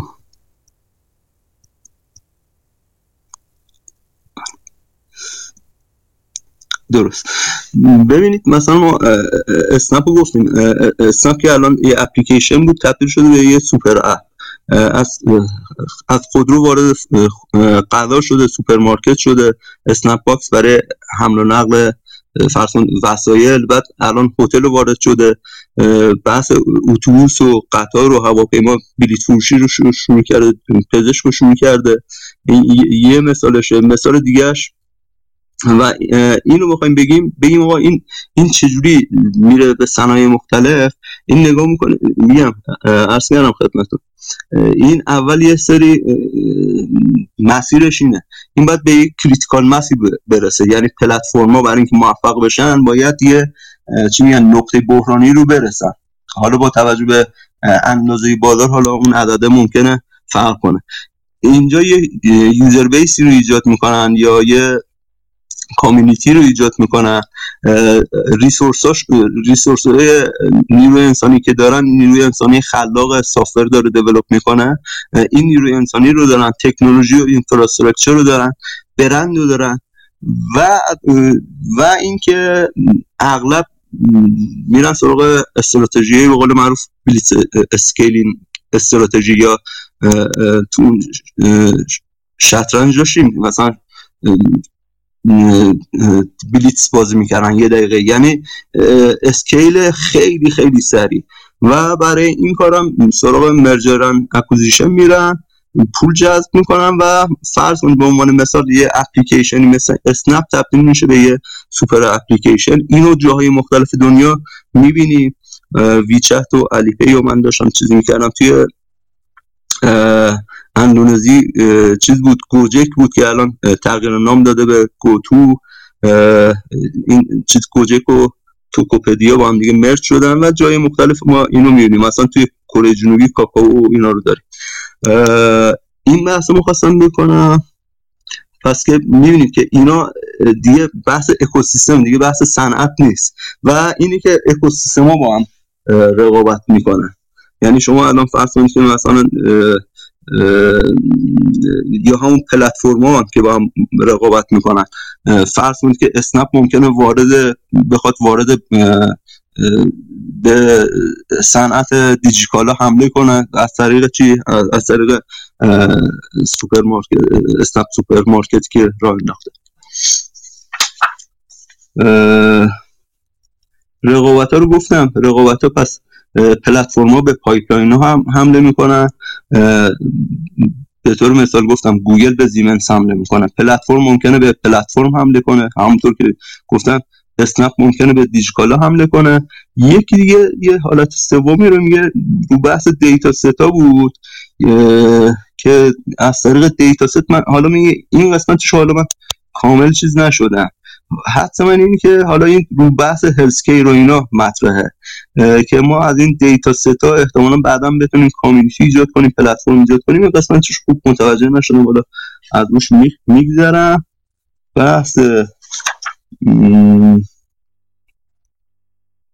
آره این گفتیم، یا حالا بحث دیگرش هم بگذاریم.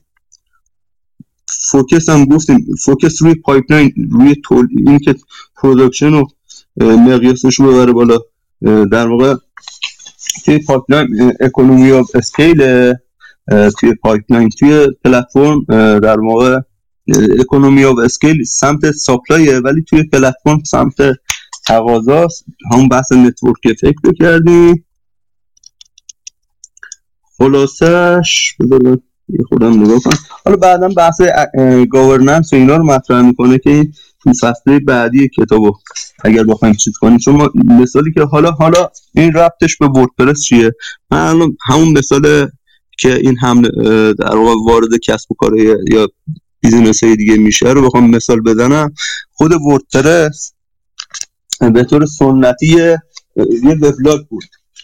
از طریق این وبلاگ یک کامیونیتی رو ایجاد کرد که هم توش پرودیوسر بود که گفتم، هم پلاگین رو تمو ایجاد میکرد، هم کانزیومر بود که وبلاگ ها رو ایجاد میکرد. اینا یواش یواش باعث شدن که هسته وردپرس در واقع قویتر و قویتر بشه. مثلا از وردپرس 3 من یادم میاد، مثلا چیده اینه اصلا قبلش هم بود، مثلا وردپرس اولش اصلا یه چیز خنده‌داری بود، فقط چون یه پست تایپ داشت، فقط پست. بعدن یواش یواش هم پست شد هم پیج شد. بعد مثلا یه پلاگین ایجاد شد که برای ایجاد مولتی سایت تو وردپرس بود.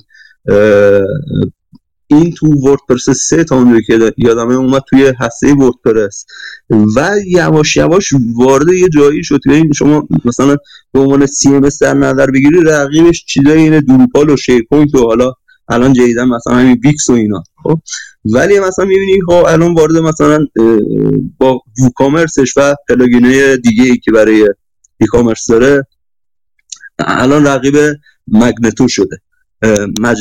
حالا من اسمش رو شاید درست نگم. روی LMS ما مثلا لرنینگ منیجمنت سیستم بسته، ما بلک بورد رو داشتیم که پولی هم هست، اوپن سورس مدل رو داشتیم. ما با پلاگین‌های مختلف LMSی که هست، وردپرس وارد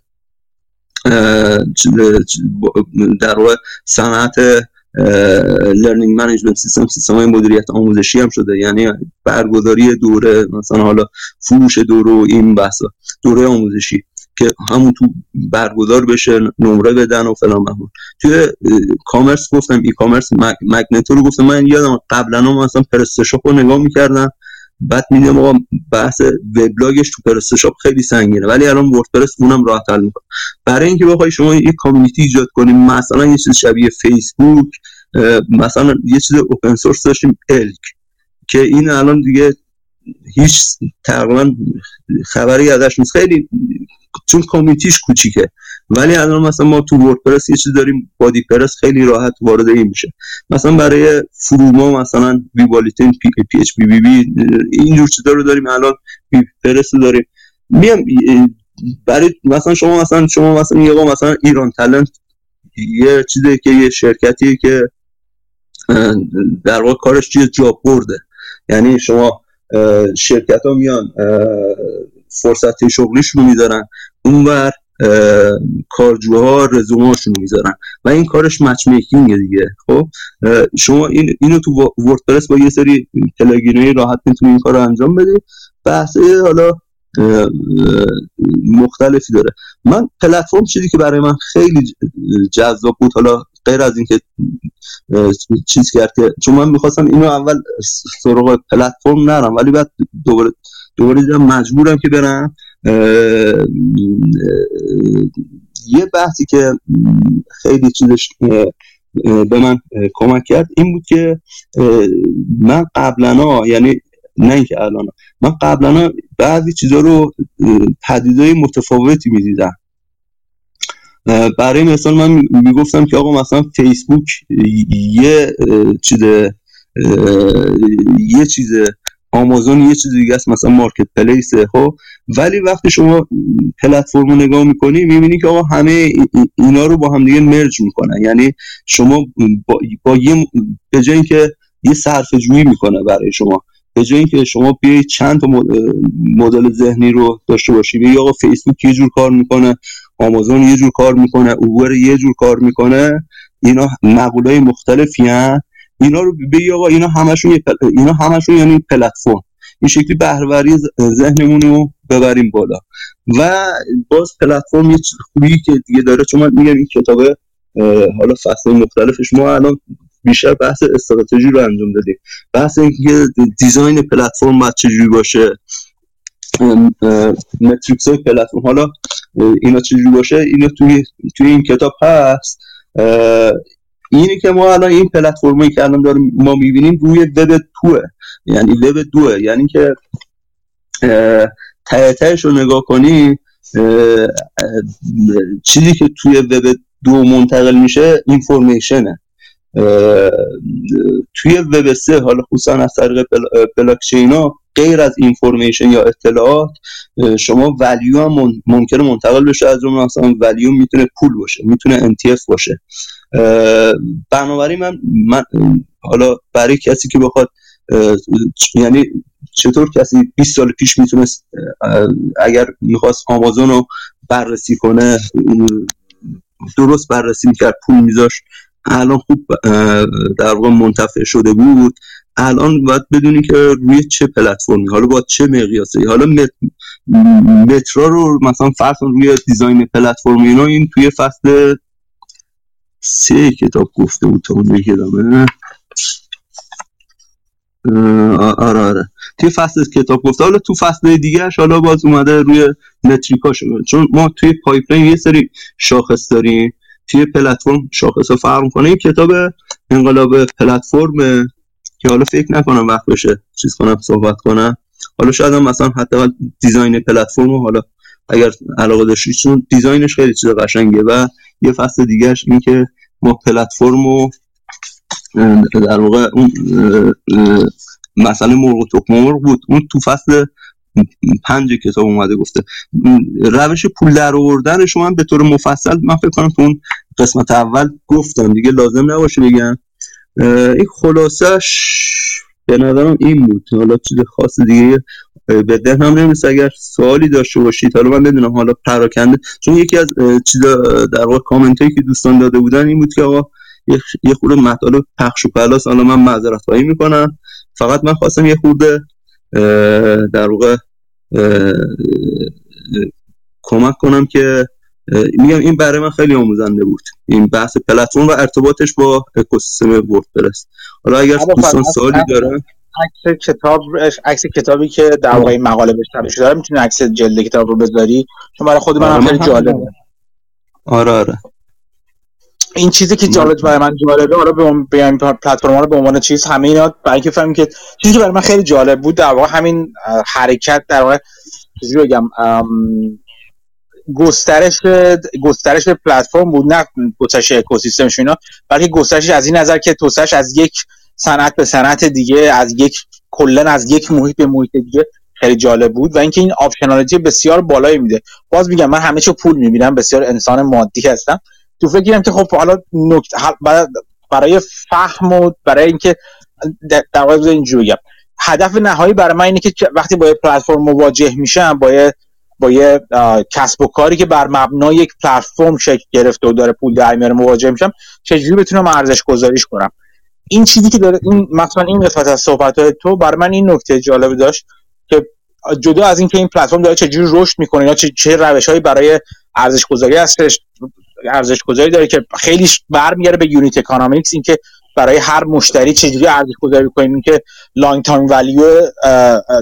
ترم یا لانگ تایم ولیو یا لایف تایم ولیو یه مشتری چی هستش، کاست اف اکوئیزیشن اف کاستمر چقدرش، همه این چیزی که با در واقع زبان و گرامر یونیت اکانومیک یا اقتصاد واحدی هستش، با اون داریم نگاه می‌کنیم.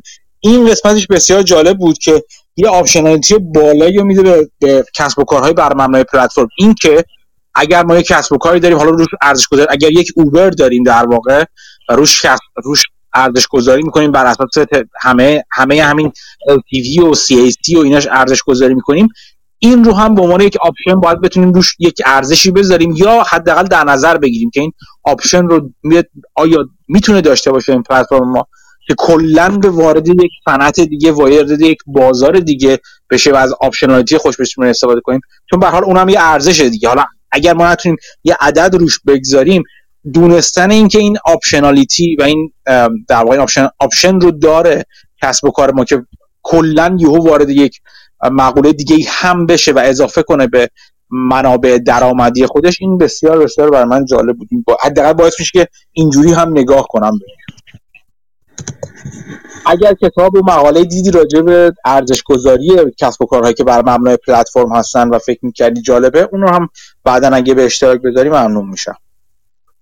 حتما من فقط یه جایی رو من نگاه کردم، دیدم که یه پلتفرم، حالا جوش یادم نیست، باز برم نگاه کنم، به طور چی میگن سرانگشتی ارزش گذاریش 4-5 برابر پایپلاینه.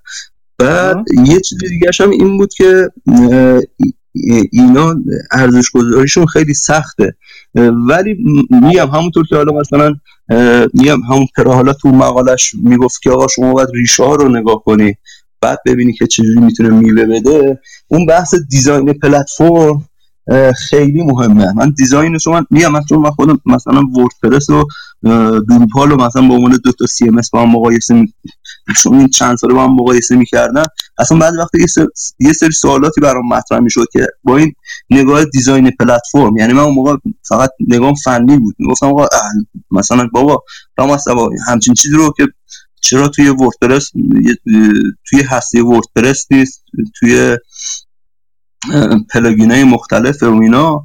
ولی مثلا اینو که خوندم اون سوالا برام حل شد، دیدم درسته که برای من به عنوان یه بازیگر این بهینه نیست، ولی برای کل اکوسیستم بهینه است.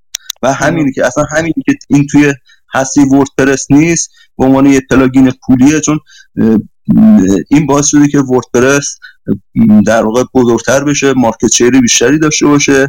چرا؟ چون میگم به طور خلاصه بخوام بگم این همون گود جاب استراتژی بود که میگفتیم که آقا ما باید زینف‌های مختلف رو بتونیم ما هم الاین کنیم تا بتونیم یه بیزنس ساستینبل داشته باشیم. توی پلتفرم هم بازیگرای مختلف رو باید اینسنتیوها یا انگیزه‌هاشون رو بتونیم در واقع همراستا کنیم.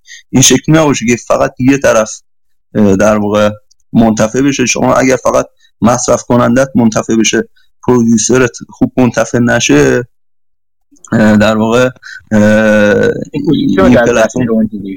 حالا دیگه نصف اکوسیستم در دست میره اونجوری. آره مطمئنا تفاوت نوع نگاه، اینکه پایپلاینی نگاه کنی یا پلتفرمی، باعث میشه تفاوت استراتژی میشه، روی کردن میشه و اونجوری خیلی چیزا معنی دار میشه. خیلی کارهایی که شاید یک پایپلاین باید انجام بده برای اینکه ارزشش رو ببره بالاتر، برای پلتفرم نه تنها مفید نباشه بلکه شاید مضر هم باشه اگر با دید کوتاه‌مدت مخصوصا نگاه کنه بهش. آره این خیلی جالب است. یک چیزی که من چند وقتی هستش که میخوام بگم، اگر کسی حوصله‌شو داشت انجام بده که بقیه دوستان هم از جمله خود من مطمئنا منتفع بشم، راجع به یونیت اکانومیکس هستش. اینکه من یکی از قسمت‌های پادکست خیلی خیلی خلاصه و کوچیک فقط برای در حد آشنایی در با یونیت اکانومیکس اونجا اومدم یه سری چیزهایی رو گفتم، یه سری مبانی و اولیه رو گفتم، ولی در مورد ارزش گذاری و در واقع اینکه حالا چجوری اصلا یونیت اکانومیکس چجوری دید ارزش گذاری به ما میده، این یک دید یک چیزی است که بهتر همه ما یاد بگیریم اگر یاد نگرفتیمش و تواناییمون توش زیاد کنیم. اگر یکی از دوستان حوصله‌شو داره بشینه یه مطالعه بکنه راجع به یونیت اکانومیکس و یه خورده شاید منسجم و مرتب و منظم از اول تا آخر بیاد بگه، چیز خوبی باشه. اگر هم همتش نباشه، خود من در آینده احتمالاً این کار رو میکنم، چون بسیار بسیار توانایی مهمی است و باید یاد بگیریم به نظر ما همه ماها، یعنی مخصوصا کسایی که میخوان سرمایه گذاری کنن توی بازار. منظورت اون اکونومیکا اسکیله یا یه چیز دیگه است؟ نه یونیت اکانومیکس خیلی خوب، ما یه پلتفرم داریم چه جوری ارزش گذاری کنیم. این که حالا مثلا میگیم خیلی خوب، ما میایم روی مشتری میگیم که برای مشتری تعریف کنیم که یک کاست و اکوئیزیشن داره شرکت ما، چقدر باید هزینه کنه که تا یه مشتری رو بگیره. بعد اون مشتری بر ما یه چیزی داره بهش میگن LTV که لایف تایم ولیو هستش، اینکه در طول زمانی که روی پلتفرم ما هستش چقدر ارزش و چقدر درآمد برای ما مثلا میاره. یه سری مؤلفه ها اینجوری با هم در میارن، در انتها ختم میشه به همون قانون کلی ارزش گذاری. ما میخوایم مجموع سودهای در واقع جریان نقدینگی از الان تا ابد یا تا هر زمانی که داریم در نظرش میگیریم رو حساب کنیم، ولی برای اینکه اون جریان‌های نقدینگی رو محاسبه کنیم میایم از این نوع نگاه در واقع یک یونیت، هر مشتری برای من چی کار میکنه، چقدر درآمد داره، چقدر هزینه داره آوردنش تو پلتفرم و غیره غیره، یعنی یک یونیت رو در نظر میگیریم. اینجوری میشه رشناخت کرد. ممکنه به جای مشتری بیایم بگیم که خیلی خب ما یه یونیت مثلا چون محصولمون رو در نظر میگیم، جور با دیدگاه‌های مختلف میشه بهش نیاز داشت و خب این خیلی لازم هست برای یک در واقع یک مهارت خیلی لازم هست برای کسانی که تو بازار میخوان باشن. اینو تو فصل 9 این کتاب توی یعنی چند تا مرحله گفته، تو مرحله راه اندازی، تو مرحله رشد، تو مرحله بلوغ، گفته آقا معیارا بعد چیا باشه. اینو پس من سعی میکنم بعداً اینم بگم. یه بحث دیگه هم که داره آینده انقلاب پلتفرمه که حالا اونجوری گفتم خدمتتون، حالا اون مثال HMH که اون همون پابلیشر اسمش بود، حالا آره که احتمال میگم تو یکی از فصل 8 به اون اشاره کرد، یکیش رو آموزشه، یکیش رو سلامته، یکیش رو انرژیه، یکیش رو مالیه که بحث احتمال هم بلاک چین هاست، یکی هم رو لاجستیکه که احتمالا سمت بره بحث اینداستری 4. حالا باید اینو باید بخونم، هنوز نخوندم. خدمات نیروی کار حرفه‌ای که الان مثلا ما همین بحثه چیزو داریم دیگه، مثل آمازون تورک و اینا احتمالا که به صورت دیجیتالش یا این چیزایی که الان چیز اومده برای کار ریموت ورک، اینه تاپتل و اینا که در واقع کارای ریموت و چیزی من و حتی کارای یدی، مثلا حالا من نمیدونم خارج کشور چجوریه، تو ایران مثلا ما آچاره رو داریم به عنوان مثال، مثلا این دیروز لوله سینک دستشویی خراب شد، قبلا بعد مثلا میرفتی با فلاکت مثلا میرفتی اینو میدیدی اونو میدیدی، همون مشکلی که توی تپسی و اسنپ داشت، یعنی قبل از تپسی و اسنپ با آژانس‌ها داشتی که اصلا چون میگم بحث اینفورمیشن اسیمتریک، یعنی غیر متقارن بودن اطلاعات، خب که این مثلا فرسون یه چیزی به عنوان مثال دیجیکالا اومد اینو توی فرسون اول با دوربینا اینا شروع کرده بود یا تپسی اینا اومدن قیمت گذاری رو چیز کردن، حالا این اومده روی کار خونه این کارو کرده آچاره. توی خارج کشور هم 100% هست احتمال. تو همون یکی از مسائل جاب استراتژی اونو مثال زده بودم. بعد حتی یه چیزی میگه دولت به عنوان یک پلتفرم و اینترنت اشیا میشه. پس فصل 12 هم سر فرصت چیز که فصل 9 اونی که شما میگید فصل 9 این کتابه که حالا بذارید من برام جاره که ببینم خودم کتابا رو. من کتابو ندیدم. آره میگم علاوه بعد اینکه پلتفرم ها رو فهمیدیم و اینا، این خواهد بود که برای هر کدوم از ما شاید حالا به عنوان مبحث نیاریم بیاین اینجا بگی فرصتش نشه، ولی این خواهد بود که حالا فکر کنیم که تو چه صنایعی پلتفرم رو میتونیم ایجاد کنیم و چه صنایعی میتونیم در واقع جای این وجود داره که پلتفرم یعنی به عنوان بازیگران اون صنعت رو تو در محیط یک پلتفرم در واقع بتونیم پیاده سازی کنیم و یک کسب و کاری بر مبنای پلتفرم تو هر کدوم از این صنایع ایجاد کنیم. بعضی‌هاش خیلی واضح هست، ولی خب مثلا امن و نقل، مثل لیبر، مثل خیلی چیزهای دیگه، بعضی چیزها شاید واضح نباشه خیلی زیاد. مثلا چه می‌دونم تولیده، مثلا چه تولیدهای سنگین، مثلا تولید فولاد، مثلا چیزهای مختلف.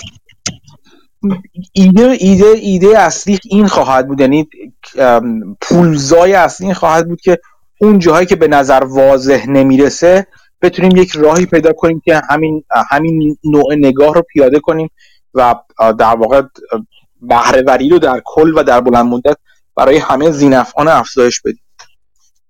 خیلی مالی خیلی جالبی دیدم. من فقط یک کوچولو بگم، میام من تاریخچه پلتفرم رو به صورت هیستوریک مثلا چیز نکردم که قبل از آیتی چجوری بوده. خب حالا اگر کسی بعدا دوست داشت بره چیز وینتل رو ببینه، این یه پلتفرم، چون میگم 4 تا پلتفرما رو حالا به طور تئوریک بخوایم چیز کنیم، یه پلتفرم ممکنه داخل خود یه شرکت ایجاد بشه. مثلا من فرض کنم یه خودروسازم، یه پلتفرم ایجاد میکنم، رو اون پلتفرم همین کاری که اینا خودرو سایپا میکنن، رو اون پلتفرم 10 تا ماشین میزنن. خب قرار قیمت رو بیارم پایین. یه وقتی از پلتفرم بین یه شرکت و سپلای چینش ایجاد میشه، یه بحث دومه. بعد به مرور زمان که جلوتر میریم، در واقع پلتفرم ایجاد اکوسیستم میشه. یعنی فرض کن یه نفر پیدا میشه، یه معماری رو مطرح میکنه، یه سری مقرراتی رو مطرح میکنه، اون اکوسیستم رو تولید میکنه که ما اکوسیستم صنعتی داشتیم. بعداً این اکوسیستم صنعتی تبدیل شدن به اکوسیستم، یعنی تبدیل نشدن، اکوسیستم آیتی هم ایجاد شد که شبیه همین سومین مرحله اکوسیستم صنعتیه. یه مطلب رو می‌خواستم برای مثال، اون مدخل وینتل رو اگر کسی بعداً توی چیز نگاه کنید خیلی قشنگه که اینتل و چیز اسمش چیه، میگم ویندوز و اینتل و اون آی بی ام، یعنی سردمدارشون. حالا جالبه اینتل سردمدار بود، اوپن آرکیتکچر رو اون داد، مثلا بایس، پتنت بایس برای اون بود فلان امان، ولی الان به اسم وینتل میشناسن. چرا؟ حالا داستانش تو اون مدخل میبینید. بعد جالبیش این موقعی که مدخل کجا؟ توی ویکی‌پدیا. توی ویکی‌پدیا. آره. آره. این خیلی داستان قشنگه، یعنی مثلا خیلی قشنگه. یعنی یکی از چیزای پلتفرم اینه که اونی که پلتفرمو رهبر ارکستر پلتفرمه ممکنه یه جایی عوض بشه، میدونی، و اینکه بیشترین سود اون نبره. ببین آی بی ام که مثلا خواست مین فریم ها رو چیز کرد، بحثشون بود که ما میتونیم پی سی داشته باشیم، حالا حتما سراغ مین فریم ما اینا نباشید. بعد اومد یه مموری بازی رو مطرح کرد، میگم بحث بایسش بود و فلان مهمان، بایس چیز رو مادربرد بود. حالا بعد اومد ویندوز و اینتل، ویندوز به عنوان سیستم عامل و اینتل به عنوان سی پی یو، اینا اومدن یه پلتفرمی ایجاد کردن.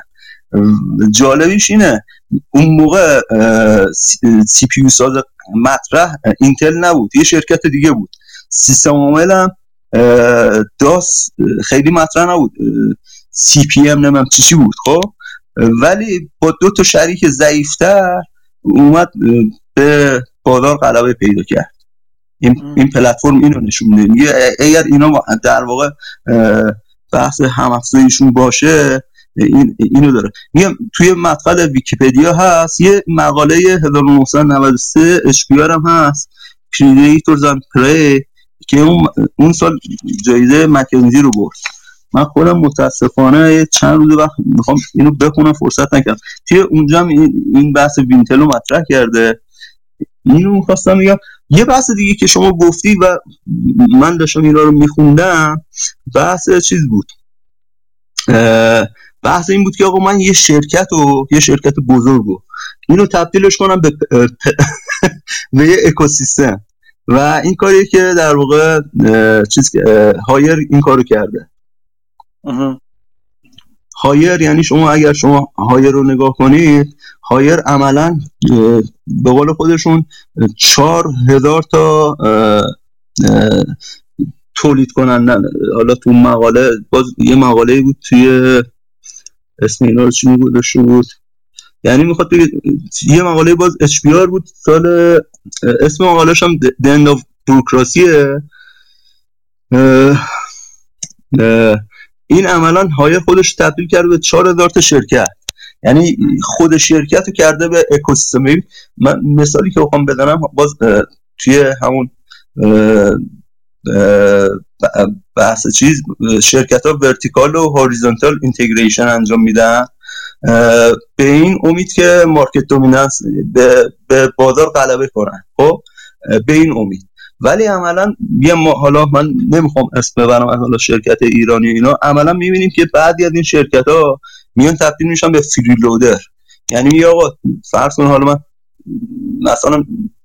من توی هولدینگ کار میکنم، میخوایم توی مناقصه شرکت کنیم، توی مناقصه نفتی میخوایم شرکت کنیم، تو اون هولدینگ یه تولید کننده تجهیزات هم هست، این تو مناقصه اصلا شرکت تو مرحله مناقصه اصلا قیمت نمیده، خب یا یه قیمت بدتر از همه باید برخورد میکنه. یا آقا من هولدینگیم، چون خیالش راحته اگر تو مناقصه رو برنده شدی مجبوری بری از اون خرید کنی. خب بنابراین شما اینجا این ورتیکال اینتگریشن چی میگم، به جای اینکه به نفعت باشه به ضررت شده. حالا ممکنه خارج کشور به این چیزی نباشه، ولی همون بحث فیلد لودینگ دیگه، همون توی کامنت ها گروه صحبت می‌کردیم، همون بحث مفخوریه که ممکنه توی ورتیکال اینتگریشن یا هوریزونتال باشه، ولی توی اکوسیستما کسی بخواد مفخوری کنه یواش یواش هضم میشه دیگه. خب بعد هایر این کارو کرده.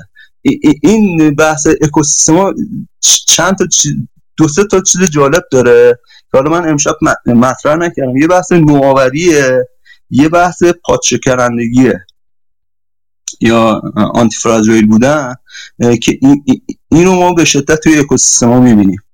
یعنی اکوسیستما باعث میشن، حالا میگم حتی مثلا چیزی که این SAP که ERP سازه، یکی از بزرگترین ERP دنیاست، این اومده سمت پلتفرم چند سال پیش به خاطر اینکه مثلا از این بحث نوآوری استفاده کنه.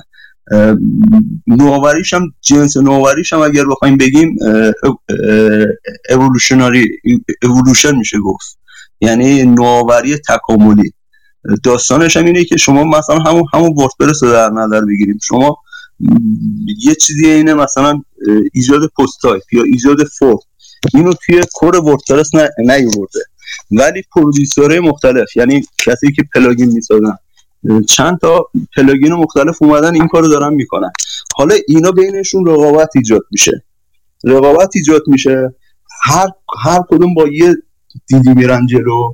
این همون چی میگن، همون بحث داروین دیگه که میگه که آقا شما در واقع جهش ژنتیک داری و یه طرف از دیگه طرف هم یه محیطی هستش که میاد اون ژنی که تطابق بیشتری داره با محیط اونو میاد انتخاب میکنه، اونو انتخابش میکنه. ما همچین چیزی رو مثلا ما توی تحقیق در عملیات چیز پیشرفته، مثلا ما ژنتیک الگوریتم داشتیم توی میام مثلا بحث تکاملی. حالا همچین چیزی رو حالا اونجا مثلا OR تکاملی بود یا مثلا اینجا مثلا نوآوری تکاملی میشه اسمش رو گذاشت. که باز من چند وقت پیش نگاه میکردم یه مقالی همین امسال باز HBR چیز کرده، حالا اصلا مثال از اکوسیستم نمیزد، اصلا این چیز میزد که این واکسن رو ساختن اون شرکت پشتش میزد، ولی مثلا من اینو تو اکوسیستم رو میبینم. یکم در واقع پادشکننده بودن این چیزاست، این اکوسیستم هاست. چون میگم اکوسیستم، مثلا شما اکوسیستم طبیعت هم همین شکلی، یعنی نگاه میکنی هر بلایی سرش میاری، البته شاید انسان بتونه این کار رو انجام بده که یه بلایی سرش بیاری که چیز شاید شد یا شاید اکوسیستم. آره ولی اکوسیستم کلا چیز آنتی فرجایل، همون کتاب نسیم کوهلاس طالب هست، من دیدم یه چیزی یه آقای اتمن اکوسیستم رو تو ذهن خودم اومد، بعد رفتم سرچ کردم دیدم آره همچین بحثایی هم داره میشه که اینا پادشکنندن، یعنی بر اثر تغییرات لزوما نمیشکنه بلکه ممکنه قوی‌تر بشه. ولی میگم اون نوآوری خیلی پررنگ تره. ممنونم وفاز، مرسی، ممنونم، خواهش میکنم، بازم ممنون. این کتابه برای خود من جالبه، می حتما بهش مراجعه میکنم ببینم که چه چیزی ازش یاد میگیرم. کیوان فکر کنم اومد بالا میخواست چیزی بپرسه یا حرفی بزنه. من فقط خواستم بگم در مورد اقتصاد واحدی که گفتیم، البته تا جایی که من فهمیدم ارزش های بر اساس چیزه مشتریه. این مابسن یه دونه مقاله داده برای مورگان استنلی دقیقاً به همین موضوع، از سمت مال کانسیومر والویشن کنه. بله اون یکی از برنامه‌ها، اگه کسی بخواد این زحمت رو بکشه اون که اون مقاله منبع خیلی خوبیه براش. بله دقیقاً. پس اون مقاله رو پایین می‌نویسید، اون مقاله رو در رابطه با همون بحث معیارای چیز بود. چیزشو بذار راجع به استوارهاش هم کاست چیز یونیت اکونومیکس کیوان، اونو میشه تو گروه بذاری لطفا، یا لینکشو یا عکسشو یا هر چیشو. آره گذاشتم. این یه چیزی حالا کلی، حالا دیگه چون آخر بحث من بپرسم مال یه این جدا میشه بس حالا بگم یا چیزه؟ بگو. آره نه بحث چیزمون تمام شد، بحث پلتفرممون تمام شده. اوکی. این ما چیز مال جف کانون یه بحثی میاره در مورد دورابیلیتی با موت، تفاوت دورابیلیتی با موت توی دورابیلیتی. بعد یه حالا یه توضیح خلاصه بخوام، دورابیلیتی رو مثال میزنن که از خارج صنعت حساب میشه، به قول مثلا خودش که میگه موت یه چی بین شرکتیه، یعنی مثلا شرکت من نسبت به شرکت‌های همردم خیلی بهتر باشه و مثلا مزیت‌های حالا موت داشته باشه، و دورابیلیتی یه چیز روی صنعت میخوره که یه مثلا صنعت غذایی ما همیشه صنعت غذایی یا صنعت تنباکو خواهیم داشت تا ابد مثلا. آره حالا مثلا یه مثال قشنگی بخوام بزنم ازش، مثل کاسکو موت خوبی داره چون که هیچ فروشگاهی نمیخواد وارد بشه، بخاطر اینکه کاسکو کمترین بهترین چیز میده، همون اون روبستنس ریشیو که اون دفعه گفتم از نیک اسلیپ، اونجا خیلی قشنگ نشون میده که کاسکو خیلی اصلا صرفه نداره واسه شرکت‌های مثلا چیز خورده فروشی دیگه بخواد وارد مثلا صنعت بشه، این موتش نشون میده. ولی کاسکو چیز نداره، دورابیلیتی نداره از اون سمت، چون که آمازون داره جاشو میگیره و اصلا جای خورده فروشی مال چیز شرکته مثل این که حضوری باید بری عملا داره از بین میره. درست. این بعضی صنایع کلا در معرض همون پنج نیروی چیزو اگه نگاه کنین، یه همین فایو فورسز اف فورس مدل اگه نگاه کنین، یکیش در واقع تهدید صنعت، تهدید داخل صنعت، یکی تهدید از محصولات جایگزین است اصلا، یاد اصلا کلا صنعت جایگزین هست که میشه این همین آمازون وارد کار کاسکو شدن. دقیقاً. بعد دقیقاً همین جف کانون هم میگه توی همین چیزش که توضیحش، ولی بازم دورابیلیتی با موت متفاوت میده، چون مثلا مال چیزام دیدم، مال پدورسی هم دیدم، پدورسی اومده بود گفت چجوری در مورد موت صحبت می‌کرد، بیشتر تایمینگش بود، یعنی بالا چیز رفته بود تپدرسی گفت من رفتم دنبال شرکت هایی که توی 50 سال اخیر بیشتر از کاست آف کپیتالشون چیز داشتن، ریترن داشتن، ریترنشون بیشتر کاست آف کپیتالشون بود و برای دراز بالا مدت این حرکت این چیز داشتن. این و خب این فاکتور دومی حالا اینطوری که تعریف میکنه این مال همون چیز دورابیلیتیه که دوامه مثلا شرکت باشه. نه لزوما اینا با هم یه متفاوت هستن، یعنی تو داری سوالت این است که نظرت این است که متفاوت نیستن این دوتا با هم؟ آره من در خاصه تفاوت هم چایی نداره، متفاوتن دیگه، نه دیگه متفاوتن با هم دیگه. یک چیزی که پدورسی در نظر در واقع نمیشه گفت در نظر نمیگیره، یعنی وقتی فقط به اون دو تا عدد نگاه کنه، وقتی ریترن آن کپیتال بیشتر از کاست آف کپیتال باشه، ممکنه در حین اون دوره مثلا 30 ساله 40 ساله که مثلا داره نگاه میکنه، ممکنه خود کسب و کار متحول بشه، اصلا از یک بازار وارد بازار دیگه بشه، اینو خب پدورسی کاری باش نداره. ولی این یعنی این یه نکته. دوم اینا همچنان با هم متفاوت هستن دیگه، یعنی شما ممکنه اج داشته باشی یا موت داشته باشی تو صنعت خودت، ولی تو صنعتی باشه که کلا داره رو هوا میره. یعنی چی؟ مثلا فرض کنید که مثلا میگم یه دونه شرکت تولید کننده زغال سنگو در نظر بگیرین، خب این شرکت تولید کننده زغال سنگ روی منبع روی معدن زغال سنگ ارزون قیمت نشسته، یعنی هزینه چیزش براش هزینه تولید زغال سنگش ارزونه. خب این یه موتی داره، یعنی اگر مثلا اون ایالت مثلا شما فرض کنید بخواد از زغال سنگ استفاده کنه، بهتر از این زغال سنگ این شرکت استفاده کنه، نره مثلا زغال سنگ از جای دیگه بیاره. ولی این شرکت دوربل نیست، صنعتی قرار داره که اون صنعت کلا ملتینگ آیس کیوب، یعنی اون صنعت کلا با تهدید مواجه هست، یعنی با اینکه این شرکت موت قوی داره ولی اون صنعت کلا در معرض خطر هست. خب این دو تا با هم دیگه دو تا عامل مختلف هستن دیگه. تونستم بگم تفاوت این دو تا رو برات کیوان؟ آره یه شکلش اینه، نه که فقط حالا در خطر بودن اون سند باشه، ولی یک شکلش این هستش. ولی حالا شما هر چیز دیگه در نظر بگیر، همون مثال خودت که زدید در مورد کاسکو و آمازون مثلا، خب کاسکو مثلا تو کاسکو اونی ریتیلر متقوی داره، خب چون مشتریان خودش رو حفظ میکنه، یک پلتفرم، اتفاقا بحث پلتفرم هم جا هستش، یک پلتفرمی ایجاد کرده برای مشتریان و تولید کنندگان که هر دو میان تو اون پلتفرم، به نفع هر دو است که تو اکوسیستم کاسکو محصولاتشون رو عرضه کنن و غیره و غیره و غیره. ولی کلا این صنعت ریتیلینگ با یک دیسراپتور یا یک برهم زننده مواجه هست، اسمش از آمازون. کسی که میگه که ما اصلا به اون تو ریتیل یا خرده فروشی قرار نیست که حضوری باشه، قرار نیست اصلا انبار داشته باشین که مشتری بیان قدم بزنن توش و اینا، ادعاش این هستش. حالا در مورد بعضی چیزا، در مورد بعضی قسمت‌های این صنعت آمازون خاصه وارد بشه و شکست خورده، چون برای بعضی محصولات نیاز هستش که یا همچنان مشتری دوست داره که حضور فیزیکی داشته باشه. ولی در اون قسمتایی که آمازون موفق بوده و تونسته خطر ایجاد کنه برای کاسکو، برای والمارت، برای همه ریتیلرهای دیگه که حالا هر کدومشون یه قسمتی از این نیاز بزرگ رو در برای خودشون بازار کرده بودن، این است که کلا اومده این نگاه رو کلا به هم میزنه. با اینکه کاسکو متقوی در صنعت ریتیلینگ یا خرده فروشی داره، ولی از نظر دورابیلیتی تو بعضی از قسمت‌های این صنعت دچار مشکل خواهد شد. اون قسمت‌هایی که دیسراپتور یا برهم زننده‌ای به اسم آمازون میتونه براش تهدید حساب بشه و کلا مدل کسب و کار رو به هم بزنه. کاسکو من یه نکته رو بگم، کاسکو اغلبش محدوده، تو اون مقاله کجا به استراتژی هم چیز کرده بود که اون برای که اپریشنال کاستش رو بیاره پایین اغلب محدودی رو چیز میکنه.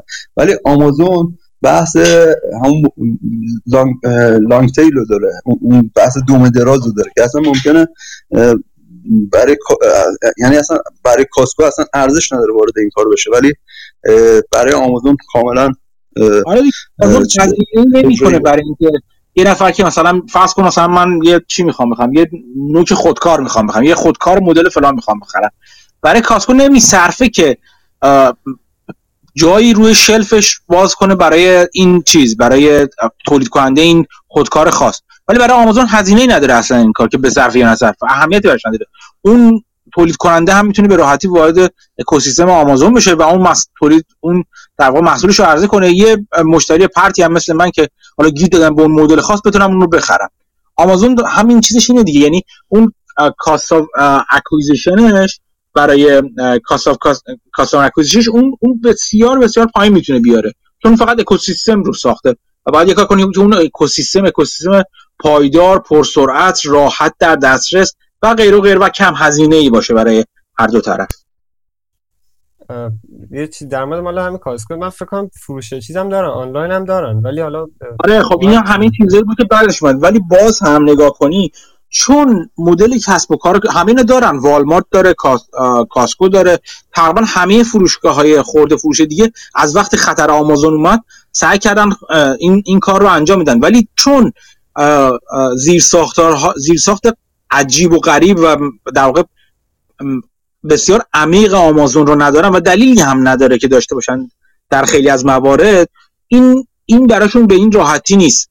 این زیرساخت‌ها منظورم چی هست؟ منظورم انبارگردانیاشه، اینکه آمازون میتونه دو روزه کالا رو از هر جایی و هر جایی تو مثلا تو آمریکا برسونه. اینو خب اونا ندارن، این زیرساخت‌ها انبارداری و زیرساخت‌ها ترابریشون رو ترجاش نیستش این کار داشته باشن و خیلی چیزهای دیگه. مثلا باز کاسکو مثلا از تا یه حدی خودش رو محدود میکنه به مثلا از نظر پرداختی، اینکه درگاه پرداختش رو محدود کرده به مثلا مسترکارد مثلا یا مسترکارد خاص تا چند وقت پیش ترجیحاً.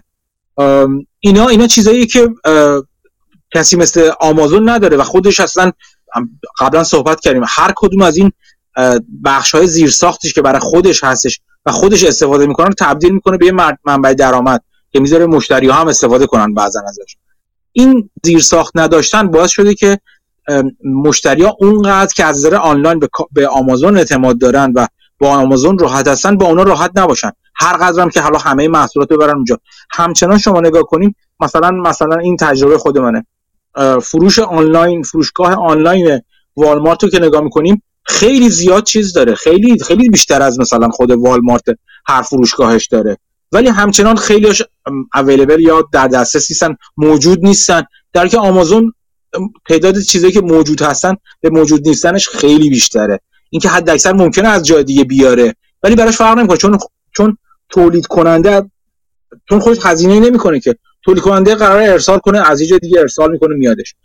این زیرساخت بسیار جالبی که آمازون داره همچنان برگ برنده رو در خیلی از موارد میده و خب این برگ برنده هم خیلی چیز نیست، یعنی اینجوری هم نیست که همیشه به صرفه برای مشتری که از آمازون بگیره، ولی مشتری هایی هستن که میصرفه براشون، اگر حتما یه کالای خاص رو بخوان از سیستم آمازون استفاده کنن، چیزی که مثلا کاسکو یا والمارت بهشون نمیده.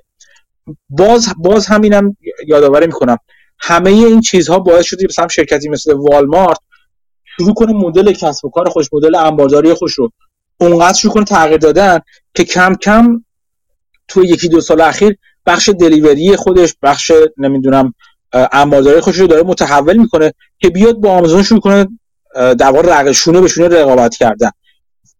اون وقتی که آمازون باید به والمارت به عنوان واقعا یه رقیب در اون صنعتی نگاه میکنه. اگر آنلاین ریتیلینگ رو جدا کنیم از ریتیلینگ سنتی، خود فروش سنتی، در اون صورت والمارت کم کم نزدیک به آمازون میشه.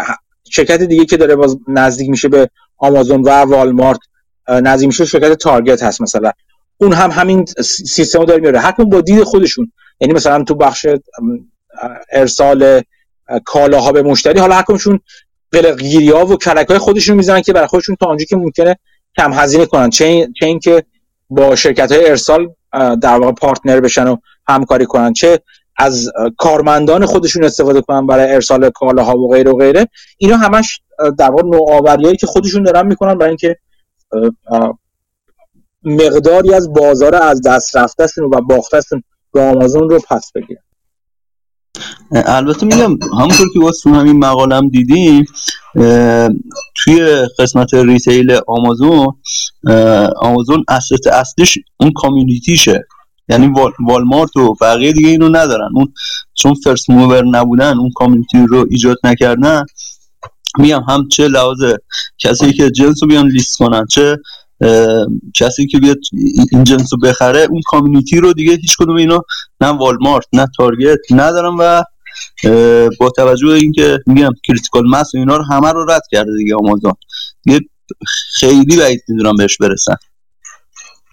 حالا باید دید دیگه، چون آمازون به یک بهای این کارا رو ایجاد کرده، به بهای در واقع مارجین‌های خیلی نازک و پایین و اینا، بهایی که کم کم میتونه برگرده و در واقع از پشت بگزدش. چون مثلا شرکت‌های مثل والمارت و اینا که سعی کردن با وارد رقابت نشدن با آمازون، چون هزینه آنلاین بودن کم نبود، در واقع چیز خودشون رو زیاد کنن، همچنان حاشیه سود خودشون رو زیاد کنن، درسته به سرعت آمازون رشد نکن. یعنی در واقع آمازون در یک بازاری خیلی سریع رشد کرد که اینا نمیخواستن تا اون موقع وارد بشن، چون هزینه نمیخواستن و نمیتونستن، چون هزینهشون بالا بود. ولی حالا به یک حدی مثلا در داخل خود آمریکا رسیده آمازون که دیگه اون رشد نیست، چون بالاخره همون چون پارادوکس یا تراژدی شرکت‌های در حال رشد وجود داره دیگه. وقتی به یک سقفی میرسن این رشد کمتر و کمتر میشه، وقتی رشد کمتر و کمتر میشه اون وقتی که مجبور برگرده و به مارجیناش نگاه کنه، مارجینایی که شاید تا قبل از این خیلی لازم نبود بهشون نگاه کنه، و حالا والمارت و بقیه فرصت این رو دارن بیان بالا. شما اگه نگاه کنید تا چند وقت پیش آمازون وان دی دلیوری داشت، مثلا اینکه یک روزه به دست یا نکست دی دلیوری داشتش، این رو عوض کرده و تبدیلش کرده به مثلا چند دو روز دلیوری مثلا برای چیزاش، برای مشتریان پرایمش. همه اینا نشون دهنده این است که خب به یه مرحله‌ای رسید آمازون که حالا مجبور برگرده و یه بازنگری بکنه توی یه سری قسمت‌ها. همین زمان که برمیگرده در واقع مثل کسی میمونه که تونتون یه ساختمون ساخته رفته بالا، حالا باید برگرده پایین یه قسمتشو محکم کنه، آچارکشی کنه. این آچارکشی دوباره تو قسمت‌های قبلی یا تغییرات جزئی این فرصت رو ممکنه به رقبا بده که نزدیک بشن که دارن میشن. این کار آمازون با در واقع چیزای دیگه آفست میکنه، هول میده کنار، یعنی جبران میکنه، مثل ورود به کلاود کامپیوتینگ یا خیلی چیزا، خیلی از صنایع دیگه مثل ورود به استریمینگ که آمازون پرایم رو میندازه که مثلا رقیب نتفلیکس بشه و غیره و غیره، اونجوری داره در واقع یه جوری دیگه میجنگه و جلو میره. ولی خب همه همین چیزا، همین تغییر استراتژیاست که مدل های کسب و کار رو جذاب بکنه دیگه. دو تا چیز خاصم، این مال کاسکو که مقدار چیزاشو کم کرده، مقدار همین محصولاتش کم کرده، این فکر کنم 1/4 شاید والمارت هم نیست، حالا اون چیزی که من مسترش دیدم بوده 4000 خورده چیز بارکد محصول خورده بود، 4000 تا اینا. بعد مال والمارت مثلا 18000 تا 18000 تا اینا خورده بود، یعنی چندین برابر مال کاسکو. بعد این یه مدلی مال چیز کتاب Art of Profitability، مال چیزو اسمش یادم نمیاد، اون فصل اولش من گفته بودم، البته حالا من نمیدونستم کاسکو اینطوری کار میکنه، دقیقا همین چیز بود. اون خیلی چیز عمیقی بود، حالا من اول گفتم بدترین فصلشه ولی الان نگاه میکنم چقدر فصل عمیقی بوده، در مورد کانسومر سولوشن که بیزینس ها چیز میارن، بیزینس ها از دیدگاه چیز با نگاه کرد، از دیدگاه مشتری نگاه کرد. یه خواستم به عنوان همین ایده بگم، این کتابه رو اگه خواستین به عنوان مثلا همخوانی بعدی چیز، اینم مثلا کتاب خوبیه، بذار عکسش، خیلی متفاوته. آره فصلاش خیلی متفاوته و دقیقاً مثل اون بحثی که اون جلسه اون دفعه داشتیم در مورد اینکه چه جوری یه شرکت میتونه هزینه‌هاشو کم کنه، این در مورد اینکه چه جوری یه شرکت میتونه سودش چیزشو بیشتر کنه، سود خالصشو بیشتر کنه، فروش بر حسب فروششه. یعنی شما نگاه کنین وقتی اینکام استیتمنت رو میذارین جلوتون یا صورت سود و زیان بهش میذارین جلوتون بر حسب فروشش میشه. آره یعنی حالا اینو میخوام بگم که هر شرکتی یه استراتژی داره که کجا رو به کدوم خط، این از بالا شروع میشه، از تاپ لاین که فروش باشه شروع میشه تا بیاد پایین که مثلا برسه به نت اینکام خودش، به سود خالص خودش برسه. حالا اگه اینجوری فقط نگاهش کنیم، اینکه هر کدوم از این در واقع هر کدوم از این خط‌ها رو چجوری مدیریت کنیم، تأکید رو کجا بذاریم، چجوری به کلیت اون وقت نگاه کنیم، یعنی چون جز نگاه کردن هم خیلی جالب نیست، ممکنه جالب نباشه، چون که اون دفعه ابوالفضل در مورد همون گود جاب استراتژی گفت دیگه، اینکه ما فقط اگه فکر کنیم هزینه رو بیاریم پایین خوبه، در ظاهر ممکنه خوب باشه ولی یه هزینه‌هایی هستش که انجام دادنشون اتفاقا سودآوری رو بیشتر می‌کنه. یعنی یک جدا از اینکه دید جزئی نگرانه باید به این کام استیتمنت داشته باشیم از بالا تا پایین، دید کلی نگرانه هم باید داشته باشیم که اینکه خیلی خوب ما فقط اون جزء رو نگاه نکنیم چون هزینه است و کم میکنه از درآمد ناخالص ما، از فروش ما تا تبدیل به اینکام نت اینکام بشه، بنابراین باید هزینه رو کم کنیم. نه، این دید فقط جزئی نگرانه است، یعنی در عین اینکه باید دید جزئی نگرانه به اینکام استیتمنت داشت، باید دید کلی نگران هم داشت بهش. این رو نه به عنوان بازم اینو بگم و در واقع بحث رو ببندیم، امروز از زمان 3 ساعتی که ماراتون 3 ساعته هم فراتر رفتیم، اینکه اینو نه تنها به عنوان کارآفرین شما نگاه باید بکنی، یعنی اگه شما در موقعیت کارآفرین هستین و کسی که کسب و کار خودتون رو دارین، اینجوری باید به قضیه نگاه کنید که بتونید سودآوری خودتون، پایداری کسب و کار خودتون رو حفظ کنید، بلکه به عنوان سرمایه‌گذار هم خیلی مهمه، نه تنها بگردین دنبال شرکتایی که دارن اینجوری نگاه میکنن، بلکه بعضی چیزا که ممکنه از بیرون به ظاهر بی‌معنی باشه یا مضر باشه، شما نگاه کنید این شرکت داره مثلا هزینه‌هاش داره میره بالا، خب این هزینه‌هاش داره میره بالا کار خوبی نیستش، پس این شرکت داره خوب مدیریت نمیکنه. اینکه از کسی که از بیرون نگاه میکنم، اگر همین طرز نگاه همزمان جزئی نگرانه و کلی نگرانه رو نداشته باشه، چه بسا شما استراتژی شرکت رو درست درک نکنید و ارزش گذاریتون رو شرکت غلط باشه.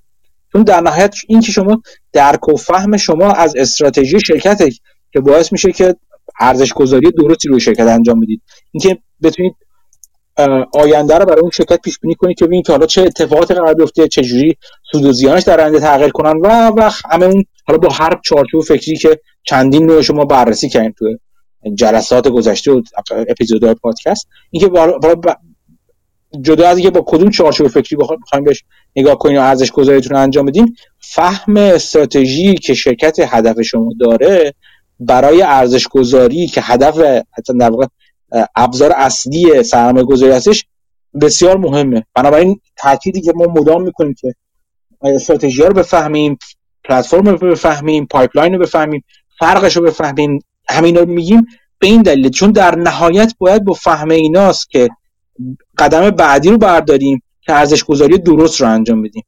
به قول معروف سیستممون اینجوری بشه که گاربیج این گاربیج اوت بشه. از اول فهم غلطمون وقتی وارد چارچوب فکریمون بشه و ارزش گذاریمون بشه، نتیجه غلط هم میاد بیرون دیگه، تبدیل میشه به همون چیزی که تسلا رو $3000 مثلا یهو قیمت میذاره که قرار تسلا کره زمین رو بگیره. این تمام تاکید ما رو مدل های کسب کار بر این اساسه. این مال ضبط که حالا جلسه که میخواد ضبط بشه، مثلا میگم اون مال قبلیه که پریدیم بیرون، اونم ضبط شده و الان چیز شده، اون حالا دو تاش اسمش یکی میشه. اون قبلی حالا چیز خیلی مهمی نبود، خاصی میتونیم مثلا بگم خاصی میگه پاکش کنید چون چیز خیلی مهمی هم نبود. باشه اگه بتونید پاکش کنید پاکش کنید. بعد آره اون دیگه بعد این بعد که ضبط بشه، حالا چون گفتین ضبط نکردن خواستم بگم ضبط بشه یه چند دقیقه طول میکشه، حدود یه دقیقه طول میکشه تا بیاد روی همون صفحه ما ضبطی ها که بعدا بشه یه دکمه داره اونجا بزنید میشه دانلودش کرد. یعنی تا مثل تلگرام نیست که تا بزنید صاف بیاد تو چیز. این یه ذره فاصله داره. مرسی، ممنون کیوان. ممنون از دوستان دیگه هم که تو گفتگو این هفته هم حضور داشتن. اول کار یه خورده با دعوا مشکلات فنی همراه بود که از فرستنده بود، لازم نبود شما خیلی گیرنده دست بزنید. حالا یه باید اینجوری امتحان کنیم ببینیم چه جوریه و هم البته همزمان بعد که دانلود شدش در اختیار همه دوستان میذاریم گفتگوها رو. بازم ممنون که از همتون که تو گفتگو شرکت کردین و دوستانم که ارائه کردن، از هر دوشون ممنونم. تا هفته دیگه که دوباره راجع به موضوع جدیدی میایم با هم یه حرف میزنیم و چیزی که یاد گرفتیم رو به هم یاد میدیم.